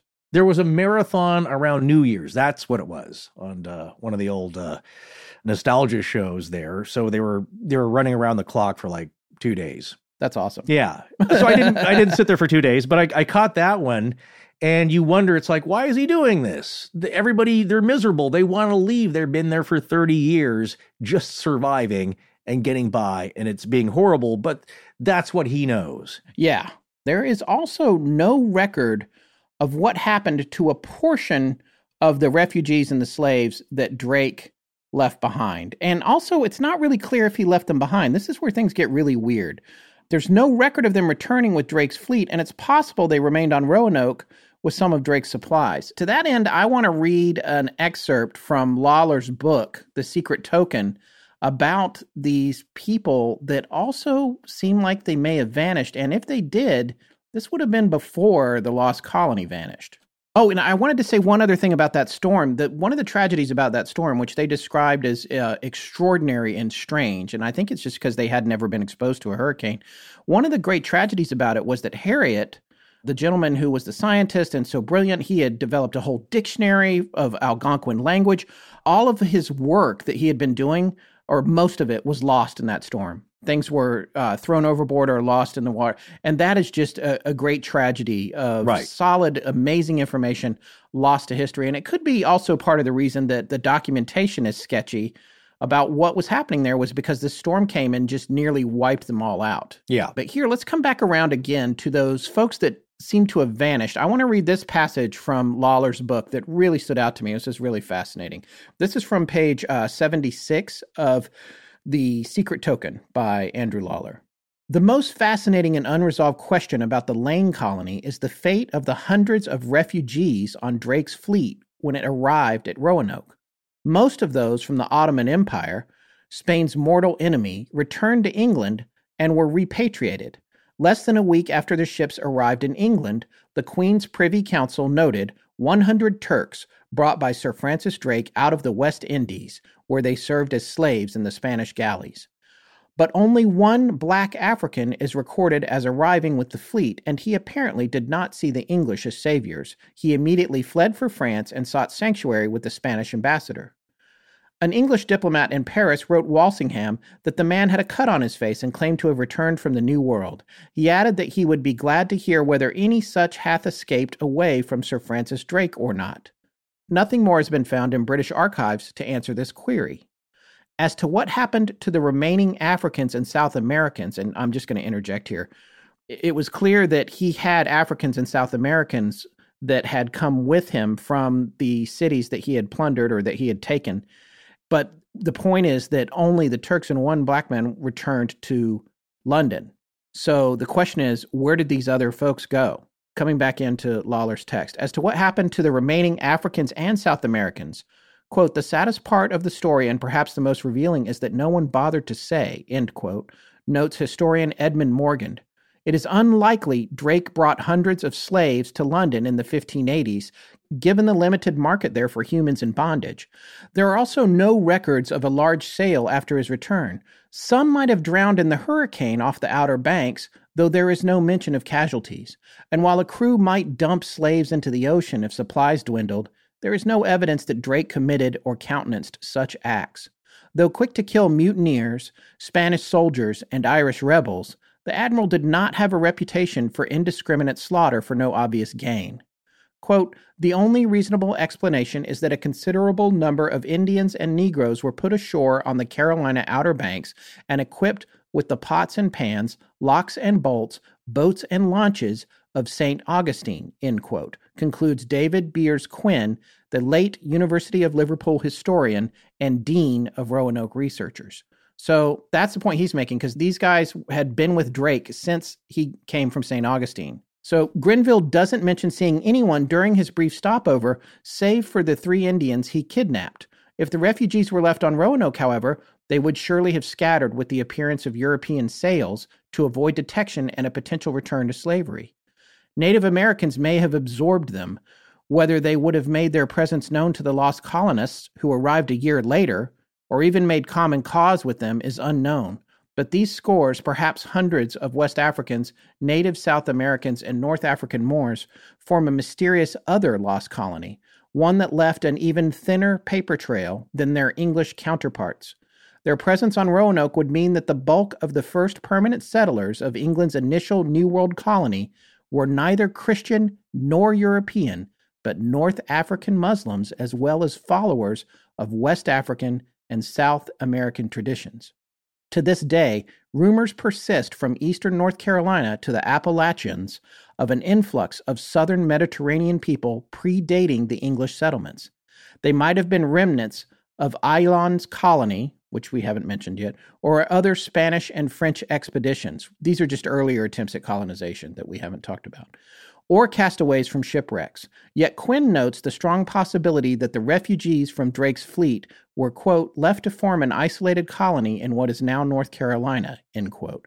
If they did, then they were soon joined by a fresh batch of Europeans intent on making Virginia their home. Hmm. I just think that's really fascinating. I mean, this is up to 100 folks that just disappeared. And Or that- they got assimilated or blended in or, or blended something in. happened. Yeah. I mean, in a way, it's still a disappearance if you've got no records, I guess. Yeah. But, um, Right. and that's before the lost colony is technically lost. So it was July 28th of 1586 that Francis Drake arrived at Portsmouth, and the Roanoke settlers had brought with them new items like tobacco or snuff, uh, potatoes, and corn to England. And uh, when he arrived at that trip, that's when the those hundred Turks disembarked, but the Yeah. other folks were not there, which is what we just talked about. Within a few days after Drake, Lane, and the settlers had departed for England, a lone supply ship that had been sent by Raleigh arrived at the island. But since the crew couldn't find any trace of the settlers, they left. Richard Grenville finally arrived about two weeks later with 400 men and a year's supplies, but also found the colony abandoned. One native under interrogation had told Grenville about the evacuation, and hearing this, Grenville then decided to also return to England, taking with him most of his military force, but leaving behind 15 experienced soldiers to guard Walter Raleigh's claim on the Virginia territory in the New World with an English presence. So that pretty much sums up the first colony that they tried to do there. Things didn't quite go as planned. There was some fighting, and then everybody left. Yeah. Well, it was. It's not easy. Yeah. uh, colonization, and it's certainly looked upon unfavorable today. In the course of history, someone's going to do it, and no matter how tough it is, they're going to keep at it because that's just how people are. And I'm not saying it's good or bad. I'm just saying somebody's going to keep at it, and that's what happened here. There was a second attempt at a Virginia colony. Virginia, of course, being the name given to the entire Carolina region, as well as what they know of the entire North American East Coast at this point, except for Spanish Florida. Yeah, everything was Virginia.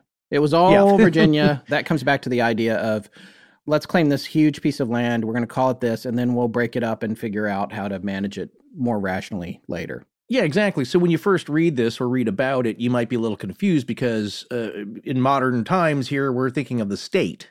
Right. And that, oh, they went to Virginia State. Like, well, no, the whole region as as they knew it, that this new country was Virginia. Yes. So this second attempt was approved by Sir Walter Raleigh, even though Roanoke was deserted in failure. And uh, he was largely convinced by people like John White, Thomas Harriot, and Richard Hakluyt that the endeavor was worthwhile. He should keep at this. So Raleigh approved the charter for the founding of the City of Raleigh. And that's, of course, city spelled C I T T I E in the Old English Yes. manner of spelling it with too many consonants.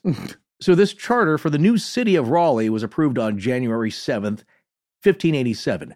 John White was to be the governor, along with 12 assistants, and around 115 settlers, this time mostly middle class Londoners looking for a new start and perhaps hoping to become landowners in the New World, the landed gentry. They had agreed to come on the voyage. Two of them being John White's daughter, Eleanor, who was pregnant at the time, and her husband, Ananias Dare. Chief Manteo, uh, actually, I don't know if he was still chief by this time, but he was, I think he was chief at some point. I've seen that uh, title associated with him. Chief Manteo, or Manteo, and his associate, Toye, also returned on this voyage as they had left with Drake during the last evacuation. So they're coming back. I just Oh. want to say that earlier I called that guy Toway. That's okay. You Toway. It's like I a don't know if the uh, yeah, I don't know if the Toye uh, sounds vowels- much better, more respectable. I'm, I'm with that. No, that's fine. We're trying our best here. And, and again, we really tried to make a good effort at finding pronunciations online, just weren't there. Yes. Now, there were some women and children along with the group, but there was no military unit, no formal one anyway. John White and the aspiring colonists left England on May 8th with White as captain of the flagship Lion and Simon Fernandez acting as pilot and master of the Lion. There was also a flyboat, which is a smaller, fast ship, and then the third ship was a fully rigged pinnace. The flagship Lion and the pinnace reached Hatteras Island on July 22nd, and the plan was for John White to take 40 men ashore to Roanoke to check on the 15 soldiers left there by Grenville before they would all continue on to Chesapeake Bay. Which is at the coasts of present day Maryland and Virginia. Since that was suggested by Richard Hakluyt that it should be the new site for a colony, mostly because Hakluyt thought it might be closer to a northwest passage to the Pacific Ocean. Again, that's a big goal there. Not only gold and riches, and maybe there's cities like the Spanish had encountered, uh, cities of gold and lots of wealth as the Spanish had encountered in South America. They still had hopes, the English did, that maybe there's something like that in North America. And maybe it's not as wide as it actually turns out to be. Maybe the Pacific Ocean is just beyond the unexplored territory. So let's start up in Chesapeake. There is also another reason that uh, the calmer and cooler and smarter heads thought that Chesapeake would be a better site, and that's because of the fighting between Lane's men and the Sokotan, and of course the beheading of Pemisipan, formerly Wingina. And so Roanoke would be a much less safe place for the settlers. As humans, we're naturally driven by the search for better. But when it comes to hiring, the best way to search for a candidate isn't to search at all. Don't search, match with Indeed. When I was looking to hire someone, it was so slow and overwhelming. I wish I had used Indeed. If you need to hire, you need Indeed. Indeed is your matching and hiring platform with over 350 million global monthly visitors, according to Indeed data, and a matching engine that helps you find quality candidates fast. Ditch the busy work. Use Indeed for scheduling, screening, and messaging so you can connect with candidates faster. And Indeed doesn't just help you hire faster. 93% of employers agree Indeed delivers the highest quality matches compared to other job sites, according to a recent Indeed survey. And listeners of this show will get a $75 sponsored job credit to get your jobs more visibility at Indeed.com slash podcast. That's Indeed.com slash podcast. Terms and conditions apply. This is Patrick. Thank you for listening to Astonishing Legends. Let's get back to the show. So now we've come to one of the pinnacle events in this history and also one of the more baffling ones. And Scott and I were talking about this before we started to record because it's a little hard to understand the logic of what happened. When John White boarded the pinnace with 40 men, someone who was described as a quote unquote gentleman someone who claimed to represent the master and pilot Simon Fernandez. Now, keep in mind, a pilot of a ship or master of the ship has a lot of power. Yes. Next to the captain. They basically are it's like the the COO. They're the chief operating officer of the boat in a way. And someone with some authority, not Fernandez himself, and maybe I guess it was suggested that Fernandez had this person do his dirty work someone had ordered the sailors aboard the flagship to leave the colonists on Roanoke. You know what? I want to read a little passage on this too from Lawler's book. Mm-hmm. This is on page 89. What took place next is one of the most mystifying moments in early American history. As a party of settlers led by White boarded the pinnace for the short trip across the Pamlico Sound to Roanoke, a gentleman, this is in quotes, a gentleman by the means of Fernandez, end quotes, sent it would seem as a messenger to do the pilot's dirty work, called to the sailors in the pinnace. This unnamed person, who was appointed to return to England, leaned over the flagship's rail and ordered the pinnace crew not to bring any of the settlers back again, but leave them in the island, except the governor and two or three such as he approved, saying that the summer was far spent wherefore he would land all the planters in no other place. End quote. Why would they make that decision to dump them there? It's hard to say. And this is, uh, Lawler goes on to say, by meekly accepting this decision, White helped to undermine the entire venture. He goes on to add Wingina's assassination the previous year by Lane and his men made Roanoke Island a dangerous place for the English, as the new governor would have heard firsthand from Harriot. The Europeans had been welcomed warmly during the first two voyages, but could now expect quite different treatment. Ever since, historians have chastised White for weak leadership and lambasted Fernandez for his betrayal of Raleigh and the innocent colonists, a view that lay unchallenged for centuries. After conceding the fight to Fernandez, White and his ill fated party arrived on Roanoke at sunset and made camp. The next morning, they walked warily to the Iron's north end, where Master Ralph Lane had his fort. The settlement was strangely quiet. None of the 15 men Grenville had left behind were to be found, alive at least. There was a set of bleached bones of a person which the savages had slain long before. The fort was razed down or dismantled while the houses stood intact but vacant. Deer grazed on melons that had grown up in the ruins. Making the best of a bad situation, White ordered the settlers to repair the existing homes and build new cottages. The strange thing here is that they knew from past experience and reports that had been given to them, everyone who was in charge should have known that you were placing these settlers in grave danger now, or at least increased danger, rather than taking them up to Chesapeake Bay. So it's you're willfully leaving them in danger. White and the party did locate Lane's old colony, and they, yeah, they found it was dismantled. Houses were empty, things were overgrown, and the only thing that they found in the ground were some bones here. That was the only sign of the 15 men. Now, the Croatans would later tell Chief Manteo that the 15 soldiers had been attacked in an ambush just after Grenville left by an alliance of mainland tribes made up of Sokotan, Aquascogoc, and Dasamangeponke. I'm not sure. Again, that's the hardest one I've encountered yeah, that here. That's the hardest. Just that looks like you were cleaning your keyboard. That one. No, that's the one I, I remember I mentioned earlier on, yeah. uh, on at the beginning of the show. Yeah. Uh, this uh, Native American gentleman called Ask an Injun on YouTube. He's like, I I don't know what this is. and he just and he gets it far worse than I do, and he he uh, comically apologizes for uh, for not getting it, but it's D A S A M O N G U E P O N K E. Dasamangwe Ponka. Dasamangwe. Ponke. Yeah. Manga Ponke. Okay. Well, mostly these three tribes, their warriors were led by Wanchese. Yeah. Remember him? If you Yeah. remember, he was the one on the return voyage of the first Amadas Barlow expedition back to England. So over the years, he'd gotten to know the English and he grew to distrust them and dislike them. But also, he had become one of Wingina's, or Permisapan's, senior advisors, helping to sour the chief's attitude toward the colonists. And perhaps they had just finally gotten revenge for Grenville's burning of the Aquascogoc village over the Silver Cup incident.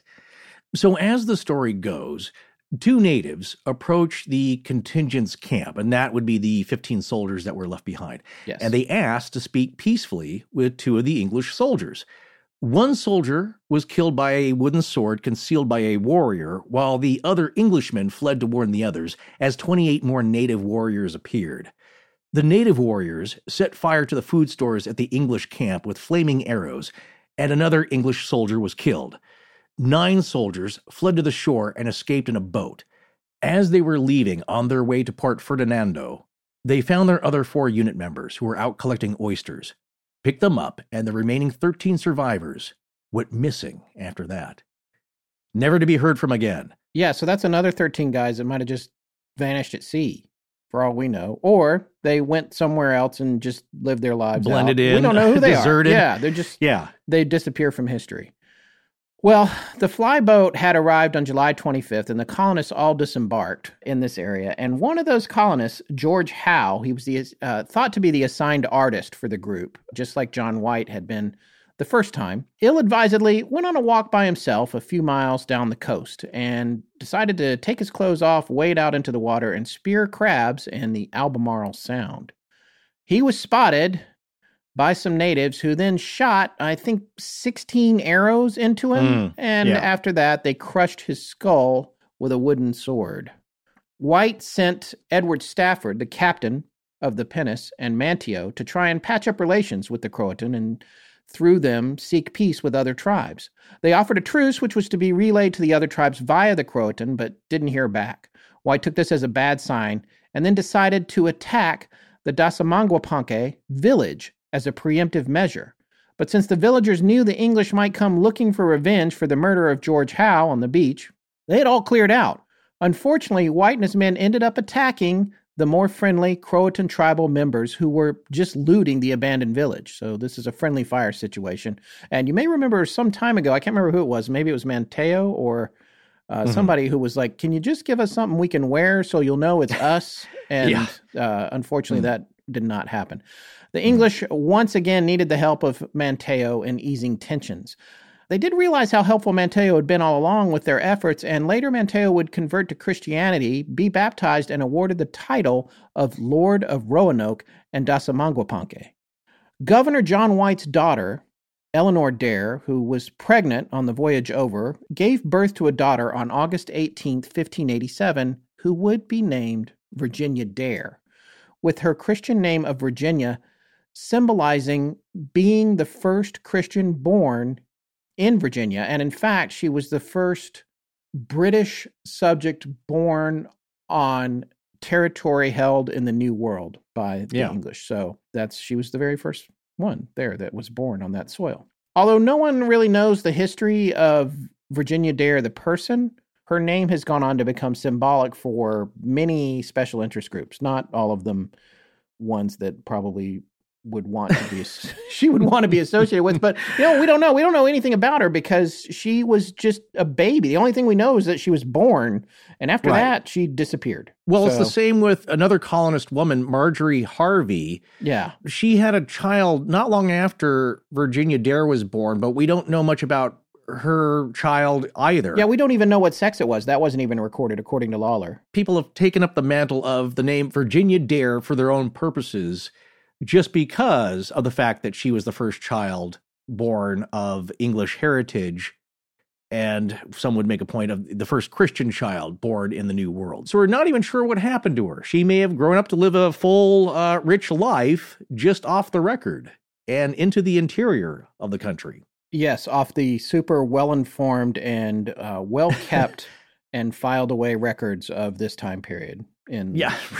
off the right. i think just when you step off the boat you're off the record back then uh, boy, unless somebody reports on you and, and returns to uh, England with a report, or somebody there keeps it and that record is preserved, you don't really know. You just go on about your life and, and you keep living it, as so many indigenous peoples have. They just go on about their life. Yeah, and the, and the other thing to reiterate here is that uh, Virginia Dare was John White's granddaughter, and he was Yes. the governor this time. The first colony that he had come on, he had been the artist that had been responsible for documenting things and also been involved at higher levels. But now he's the governor. This is his project, which is why he brought his own artist, who was the one that went crab fishing and got shot to death. Yeah. three days after he arrived. So Well- there you have it. So by August, the colonists were preparing to move the colony to the Albemarle Sound and had asked John White to return to England with the fleet so he could plead their case and bring back help. White was reluctant to leave them, especially his daughter and new granddaughter, but he did join the return voyage home on August 27th of 1587. He reached England on November 5th, 1587, but political and circumstantial factors did not permit him to return to Roanoke for three years. So mm-hmm. that's a long time for people who are sort of just getting started back there. That was a difficult journey getting back there. Not every journey across the Atlantic, as they say, is smooth sailing, literally.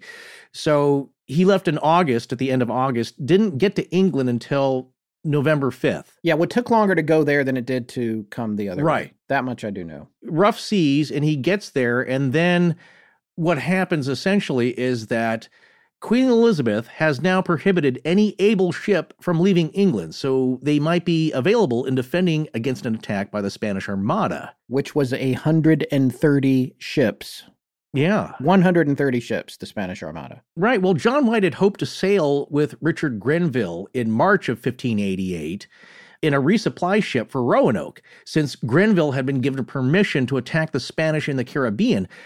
But eventually, Grenville was ordered to stay and help defend England. So White had then hoped to use two of Grenville's ships to resupply Roanoke, but those ships were attacked by French pirates, with many of the crew killed and supplies for Roanoke stolen. So Yeah. tons of piracy and killing on them high seas. Really treacherous place out there. And it wouldn't be until 1590, after the Spanish Armada was defeated, that White would get permission to send another supply ship to Roanoke. He left the colonists on August 27th, 1587. He did not get back to Roanoke until 1590.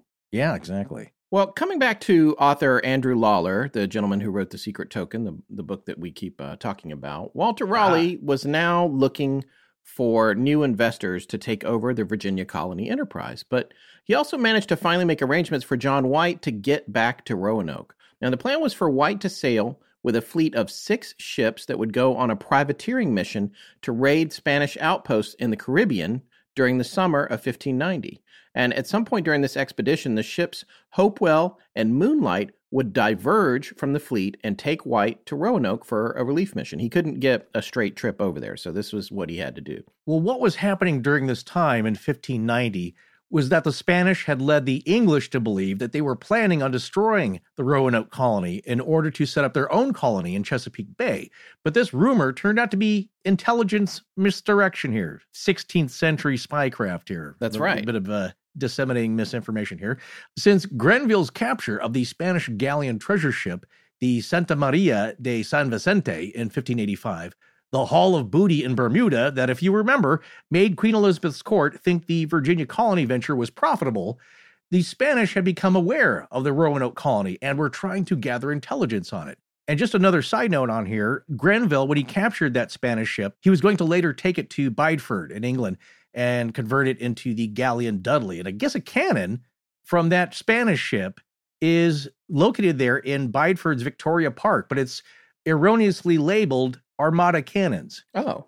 Isn't that cool? You can go see uh, one of the cannons off that ship he took. Yeah, that's pretty amazing. So they were wary that the English were trying to set up a base for piracy and privateering in the North American territories, but they never found any evidence of working piracy operations there. The Spanish were unaware that the first Ralph Lane colony had been abandoned and a second attempt at a colony with John White had been established at the same location. They incorrectly assumed that the English exploration and colonies were much more successful than they actually were, fueled by rumors such as the English finally discovering the mythic Northwest Passage to the Pacific Ocean, and that along the way they had found a massive treasure, like something like a, a mountain made of diamonds. Yeah, a mountain made of diamonds. That's what Lawler actually says that phrase in his book. So that must have been what they thought was happening. Which would be quite a fight. It's just funny how, uh, I mean, the Spanish were so wealthy. One of the, historic rumors I'd heard what, was that the Spanish were so wealthy from the haul of gold they made out of the Americas that not a lot of work was done for like three years in Spain. They were just like, just gold everywhere. so a Spanish reconnaissance mission in 1587 was thwarted. So in 1588, King Philip II ordered former Spanish Florida Territory Governor Vicente Gonzalez to search Chesapeake Bay for an English pirate base. Gonzalez found nothing in the bay, but as he was leaving, he did spot Port Ferdinando at the Outer Banks. And as a reminder here, Simon Fernandez was the pilot of the larger ship commanded by Philip Amadas on the Amadas Barlow expedition we talked about previously. And since he sighted the inlet where that expedition made landfall north of Hatteras Island, it was named Port Ferdinando after him. John White may have been on that same original expedition, but there are no surviving records to prove this. So Port Ferdinando and Roanoke Island appeared abandoned to him, Gonzalez. So Gonzalez left the area without investigating further. The Spanish believe Gonzalez may have discovered the English base, but since their armada was defeated in July of 1588, they were prevented from attacking it immediately. On August 12th in 1590, the flagship Hopewell and the Moonlight anchored just off of Croatoan Island. While the ship's crews were anchored off the north end of Hatteras Island on the evening of the 15th, they spotted smoke rising from Roanoke Island. The next morning, they spotted plumes of smoke rising from the south end of Hatteras Island, but upon investigating further, they found nothing. Over the next two days, the landing party headed by John White had a hard time trying to cross the Pamlico Sound. And um, in fact, a few of the crew had died in the crossing. And what you have to remember here is that these guys are really just kind of giving him a ride.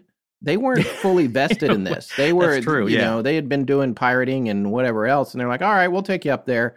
And Yeah. um, they wanted to get back to the booty. I mean, not to make a, a joke here, but that's what their task was. That's what their mission was, was to rob Spanish treasure yes, in the Caribbean. This was kind of an offshoot that they were tasked with. one might say that the booty called to them. I was not clever enough to get that in, but thank you for doing that. but uh, you know, some of them died. I mean, it's treacherous waters there, even with this just trying to go ashore.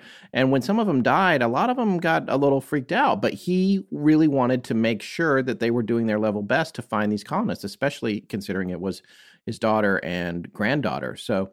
The landing party actually reached the north end of Roanoke Island on August 17th, and they spotted a large fire through the woods and started rowing towards it. But since it was after nightfall, they decided it was too risky to come ashore. They spent the night in their boats singing English songs loudly and playing a trumpet, hoping that any colonist that might hear them would respond and give them hope. Lawler in his book actually talks about how bizarre it must have been for them having lost a bunch of their comrades and now they're sitting in this boat like singing english songs into the night just to protect themselves but also try to get the attention of the colonists if they're actually there. You got to remember they've been gone for three years so Yeah. they're not even sure they're in the right spot and they can't really be sure who is starting these fires and where the smoke signals are coming from so. Yeah, I mean, this is leading up to the disappearance, the discovery of the disappearance is really so tragic. And it's one thing that I wanted to point out. I know we're making light of booty and all, but just the crossing of Pamlico Sound was so treacherous that I believe seven of the the ship's other crew, the Midnight, had drowned in the surf off the shoals there because the waves had picked up so much. Didn't it overturn one of the boats? Yeah, it was pretty bad. In fact, there's a little section here I can read about that in Lawler's book that will give you a, a pretty good idea of how dangerous it was. Here, let's see. Um, this is from page seven, Roman numeral seven, in his uh, prelude to the book. It's right up at the top of the book. Uh, again, I can't recommend this book enough. It's so uh, fun to read, exciting, and interesting. A boat was sent ashore early the next morning to collect more fresh water, and it was 10 in the morning before White could launch a second attempt to reach Roanoke. By now, the ocean had turned rough. The governor set off again with the captain of the Hopewell. As they neared the inlet into the Pamlico, we had a sea break into our boat, which filled us half with water, White reports. The soaked crew landed safely on the Hatteras shore, though all their provisions were spoiled and the gunpowder wet. Worse was to follow. As the men made it to land, the wind blew at northeast and direct into the harbor so great a gale that the sea broke extremely on the bar, and the tide went very forcibly at the entrance. The surge caught the second boat carrying a crew from the moonlight just as it entered the inlet. The men on the beach watched helplessly as a wave overturned the vessel on a submerged sandbar, tossing the sailors into the foaming water. The surf pounded those who clung to the gunwales. Some tried to wade to safety, but the water, quote, beat them down so that they could neither stand nor swim, and the boat twice or thrice was turned the keel upward, end quote. White watched helplessly as the captain and master's mate of the Moonlight clutched the boat until they sunk and were seen no more. Several of the crew members of the first boat then stripped and dashed into the treacherous seas, but they were only able to rescue four of the 11 people. This next uh, sentence captures the disposition of these men at this point. The mischance did so much discomfort the sailors that they were all of one mind not to go any further to seek the planters, being the colonists. Only an impassioned plea by White and the stern command of the Hopewell captain persuaded the men to continue the quest. So that- that's kind of setting the stage there. I mean, they're having problems just getting their little boats ashore. Put your mindset to that of what it must have been like for John White, the governor. His only daughter and his toddler granddaughter were possibly somewhere on that island. They just watched seven crew members drown in the surf, unable to help them.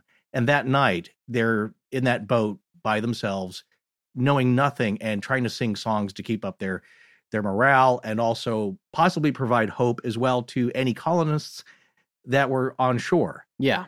just the mood. I mean, yeah, it's just it's hard to imagine, but that's one thing that we like to cover in history is, you know, these were people with the same hopes and dreams and and uh, desires that we have now, and how you would feel in their place, and just how defeating that must feel. Yeah, I can't even imagine. And then on top of that, to throw into the mix of it, just this huge unknown land that you're at. Yeah. Like you have no idea. You may as well be on an alien planet. You know, for to to a certain extent. I mean, obviously they were familiar with the territory south, where the Spanish had conquered and built St. Augustine and everything, but this was uncharted territory, which is why they were afraid to go ashore at night. It's all dangerous. It's mysterious. It's all into the unknown, and such a rough start for England and America. Well, the next morning on the 18th, which would have been his granddaughter Virginia Dare's third birthday, would have been her birthday, White and his party found fresh tracks left by Native Americans in the sand, but they were not contacted by any natives, and there is no evidence that White attempted to or was able to contact any Croatoan natives for information. When the party reached the colony, they found that the site had been fortified with palisades, and upon one of the posts near the entrance was carved the word Croatoan, C R O A T O A N. They also found the letters C R O carved into another tree nearby. White was somewhat relieved, believing these carvings meant that the colonists, or planters as they called them, had safely just relocated to Croatoan Island sometime during the three years of his absence. Nowadays, Croatoan Island is known as Hatteras Island, and White had made an agreement with the settlers in 1587 before he left that if they had left for another location, they should carve the name of the new site somewhere nearby as a secret token, which is thus the name of Lawler's book. Yes. I just today got that. You just put that together. What would what is Well, a I- I secret saw token? Yeah. yeah, I saw a secret token, and it's like, Yeah. oh, that's what author Lawler meant. Yes, Okay. that's what he meant. So it's a secret token. And if they were in trouble, they were supposed to have carved a Maltese cross, or some say a cross pattée, onto a nearby tree, signaling that they had been forced to leave under duress. I had read descriptions that it was the two different types of crosses. A Maltese cross is picture this as like four arrowhead points, all with the tips meeting at the center. That would be a general description of a Maltese cross.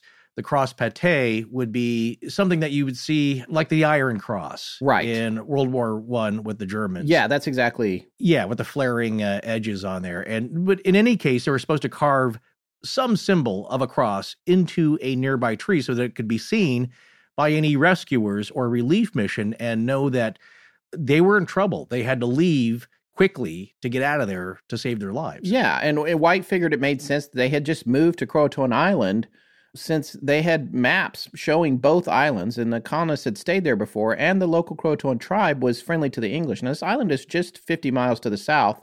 So Yeah. it's it's not in eyesight, but it's only a day's trip to get there. So White, while he was there, had remember we said he was a great artist and a good map maker. He had made maps of those, so Yes. it was not unfamiliar to them. Exactly.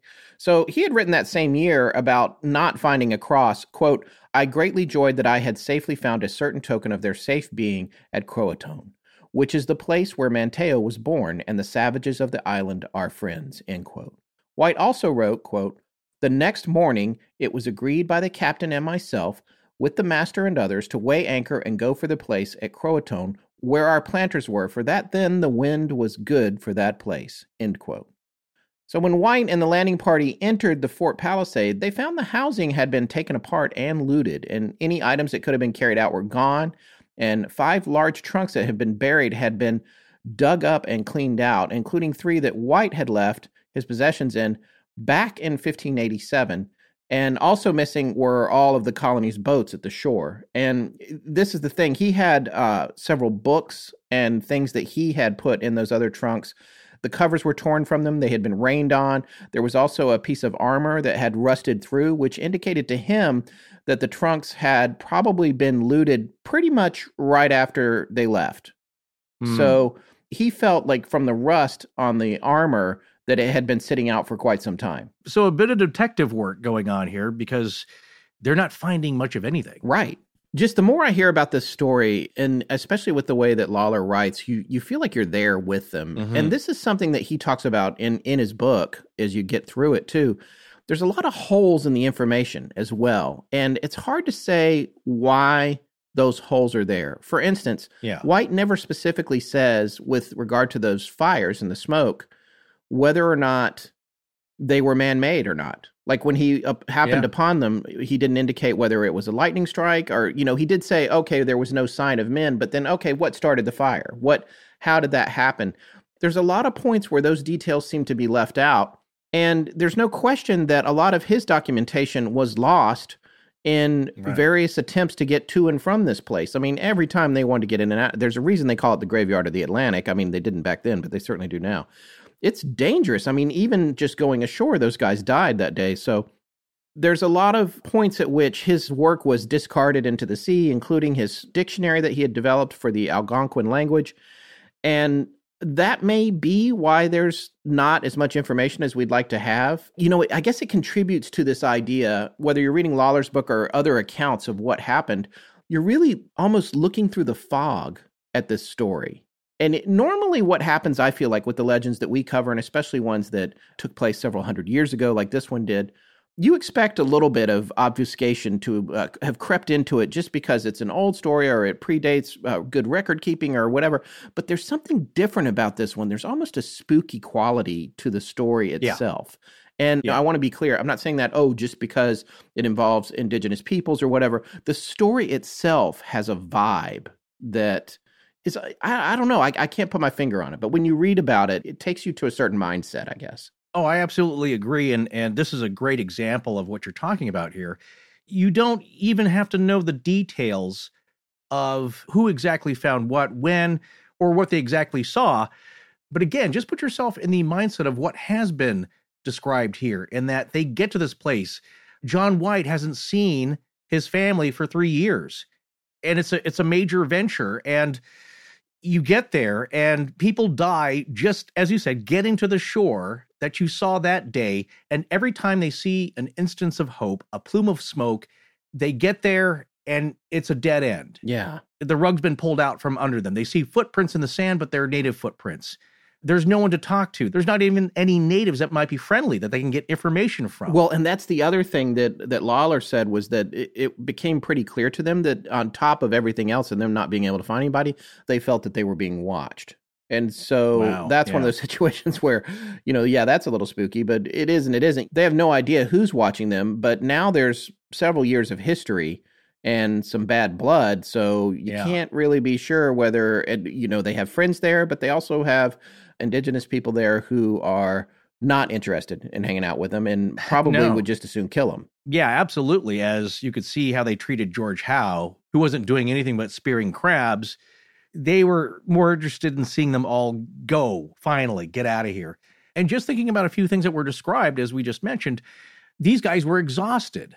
On top of everything going wrong, seven crew members being killed, they were out of water, food, supplies. They had marched in, which they thought the source of the smoke was a lot closer than it was in the woods. They get there, it's a lot further than they thought. Now they're exhausted, empty handed. They have more questions than answers.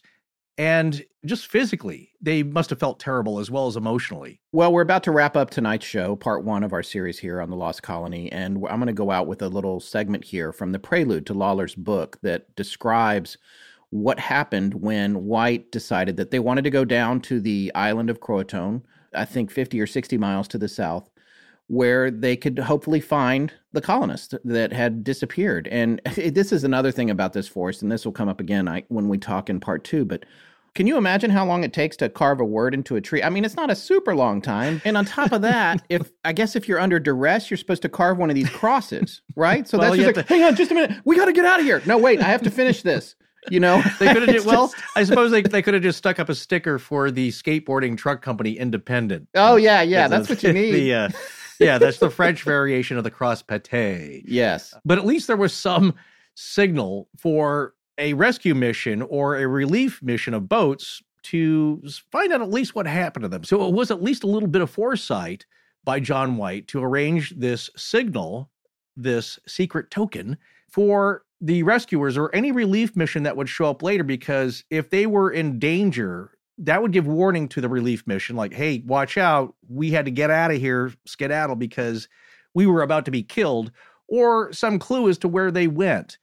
And also for this story it's one of the few remaining clues that we have about them and the one that remains and that is lasting. And I want to talk a lot more about the carving, and we'll do that in part two because that's more of a theory sort of thing. And there's a lot connected with that word, too. It actually has come up in pop culture, which I'm sure some of you will know. People that watch American Horror Story that have been watching that over the years. So, well, we're going to wrap up tonight's show with a final little excerpt here from the prelude to Lawler's book, The Secret Token. And uh, this gives you a, a chance to see how, how well written it is and how interesting it is and compelling. And it also sets the stage for where we're going next in this story. So, this particular section is on page 19 of the prelude in Lawler's book, and it details their attempts to go further south to the island of Croatoan to try to find the, as they called the planters. The next morning, the sea was still rough as the ships prepared to sail the short 50 miles south to Croatoan, where our planters are. Suddenly, the anchor cable snapped in the surging seas, and the ship nearly wrecked on a sandbar before the captain managed to steer into a deeper channel. Only one anchor cable remained. Supplies were low, and the weather grew worse.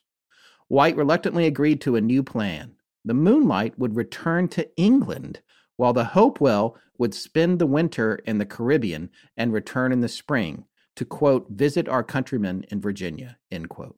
But as they sailed south, a powerful wind from the west pushed the ship deeper into the Atlantic. The ship arrived off the Azores, an island chain 3,000 miles to the east, but ill winds prevented a landing to restock the dwindling stocks of food and water. The captain had no choice but to make for England. White landed in Plymouth on October 24, 1590, ending a voyage he called, quote, as luckless to many as sinister to myself, end quote. There would be no more search and rescue efforts by the governor. Would to God my wealth were answerable to my will, he wrote, keenly aware that he lacked the deep pockets necessary to finance a new transatlantic expedition. The father never found his daughter or laid eyes on his granddaughter again. They, and the entire colony for which he was responsible, vanished from history.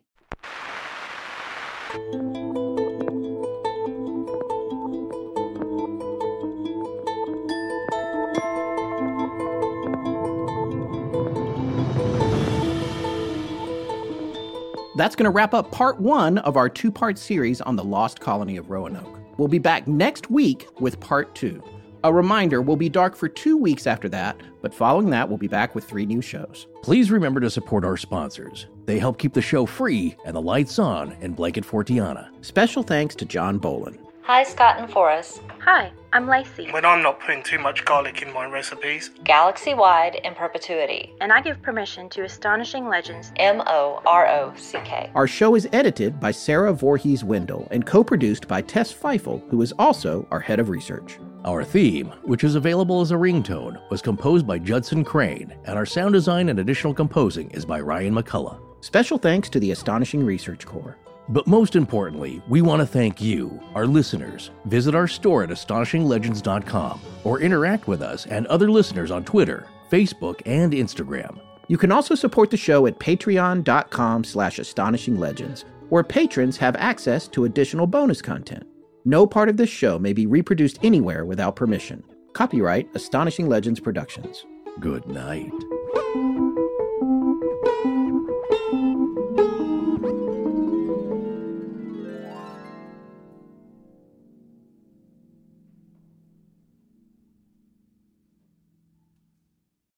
As humans, we're naturally driven by the search for better. But when it comes to hiring, the best way to search for a candidate isn't to search at all. Don't search, match with Indeed. When I was looking to hire someone, it was so slow and overwhelming. I wish I had used Indeed. If you need to hire, you need Indeed. Indeed is your matching and hiring platform with over 350 million global monthly visitors, according to Indeed data, and a matching engine that helps you find quality candidates fast. Ditch the busy work. Use Indeed for scheduling, screening, and messaging so you can connect with candidates faster. And Indeed doesn't just help you hire faster. 93% of employers agree Indeed delivers the highest quality matches compared to other job sites, according to a recent Indeed survey. And listeners of this show will get a $75 sponsored job credit to get your jobs more visibility at Indeed.com slash podcast. That's Indeed.com slash podcast. Terms and conditions apply. As humans, we're naturally driven by the search for better. But when it comes to hiring, the best way to search for a candidate isn't to search at all. Don't search, match with Indeed. When I was looking to hire someone, it was so slow and overwhelming.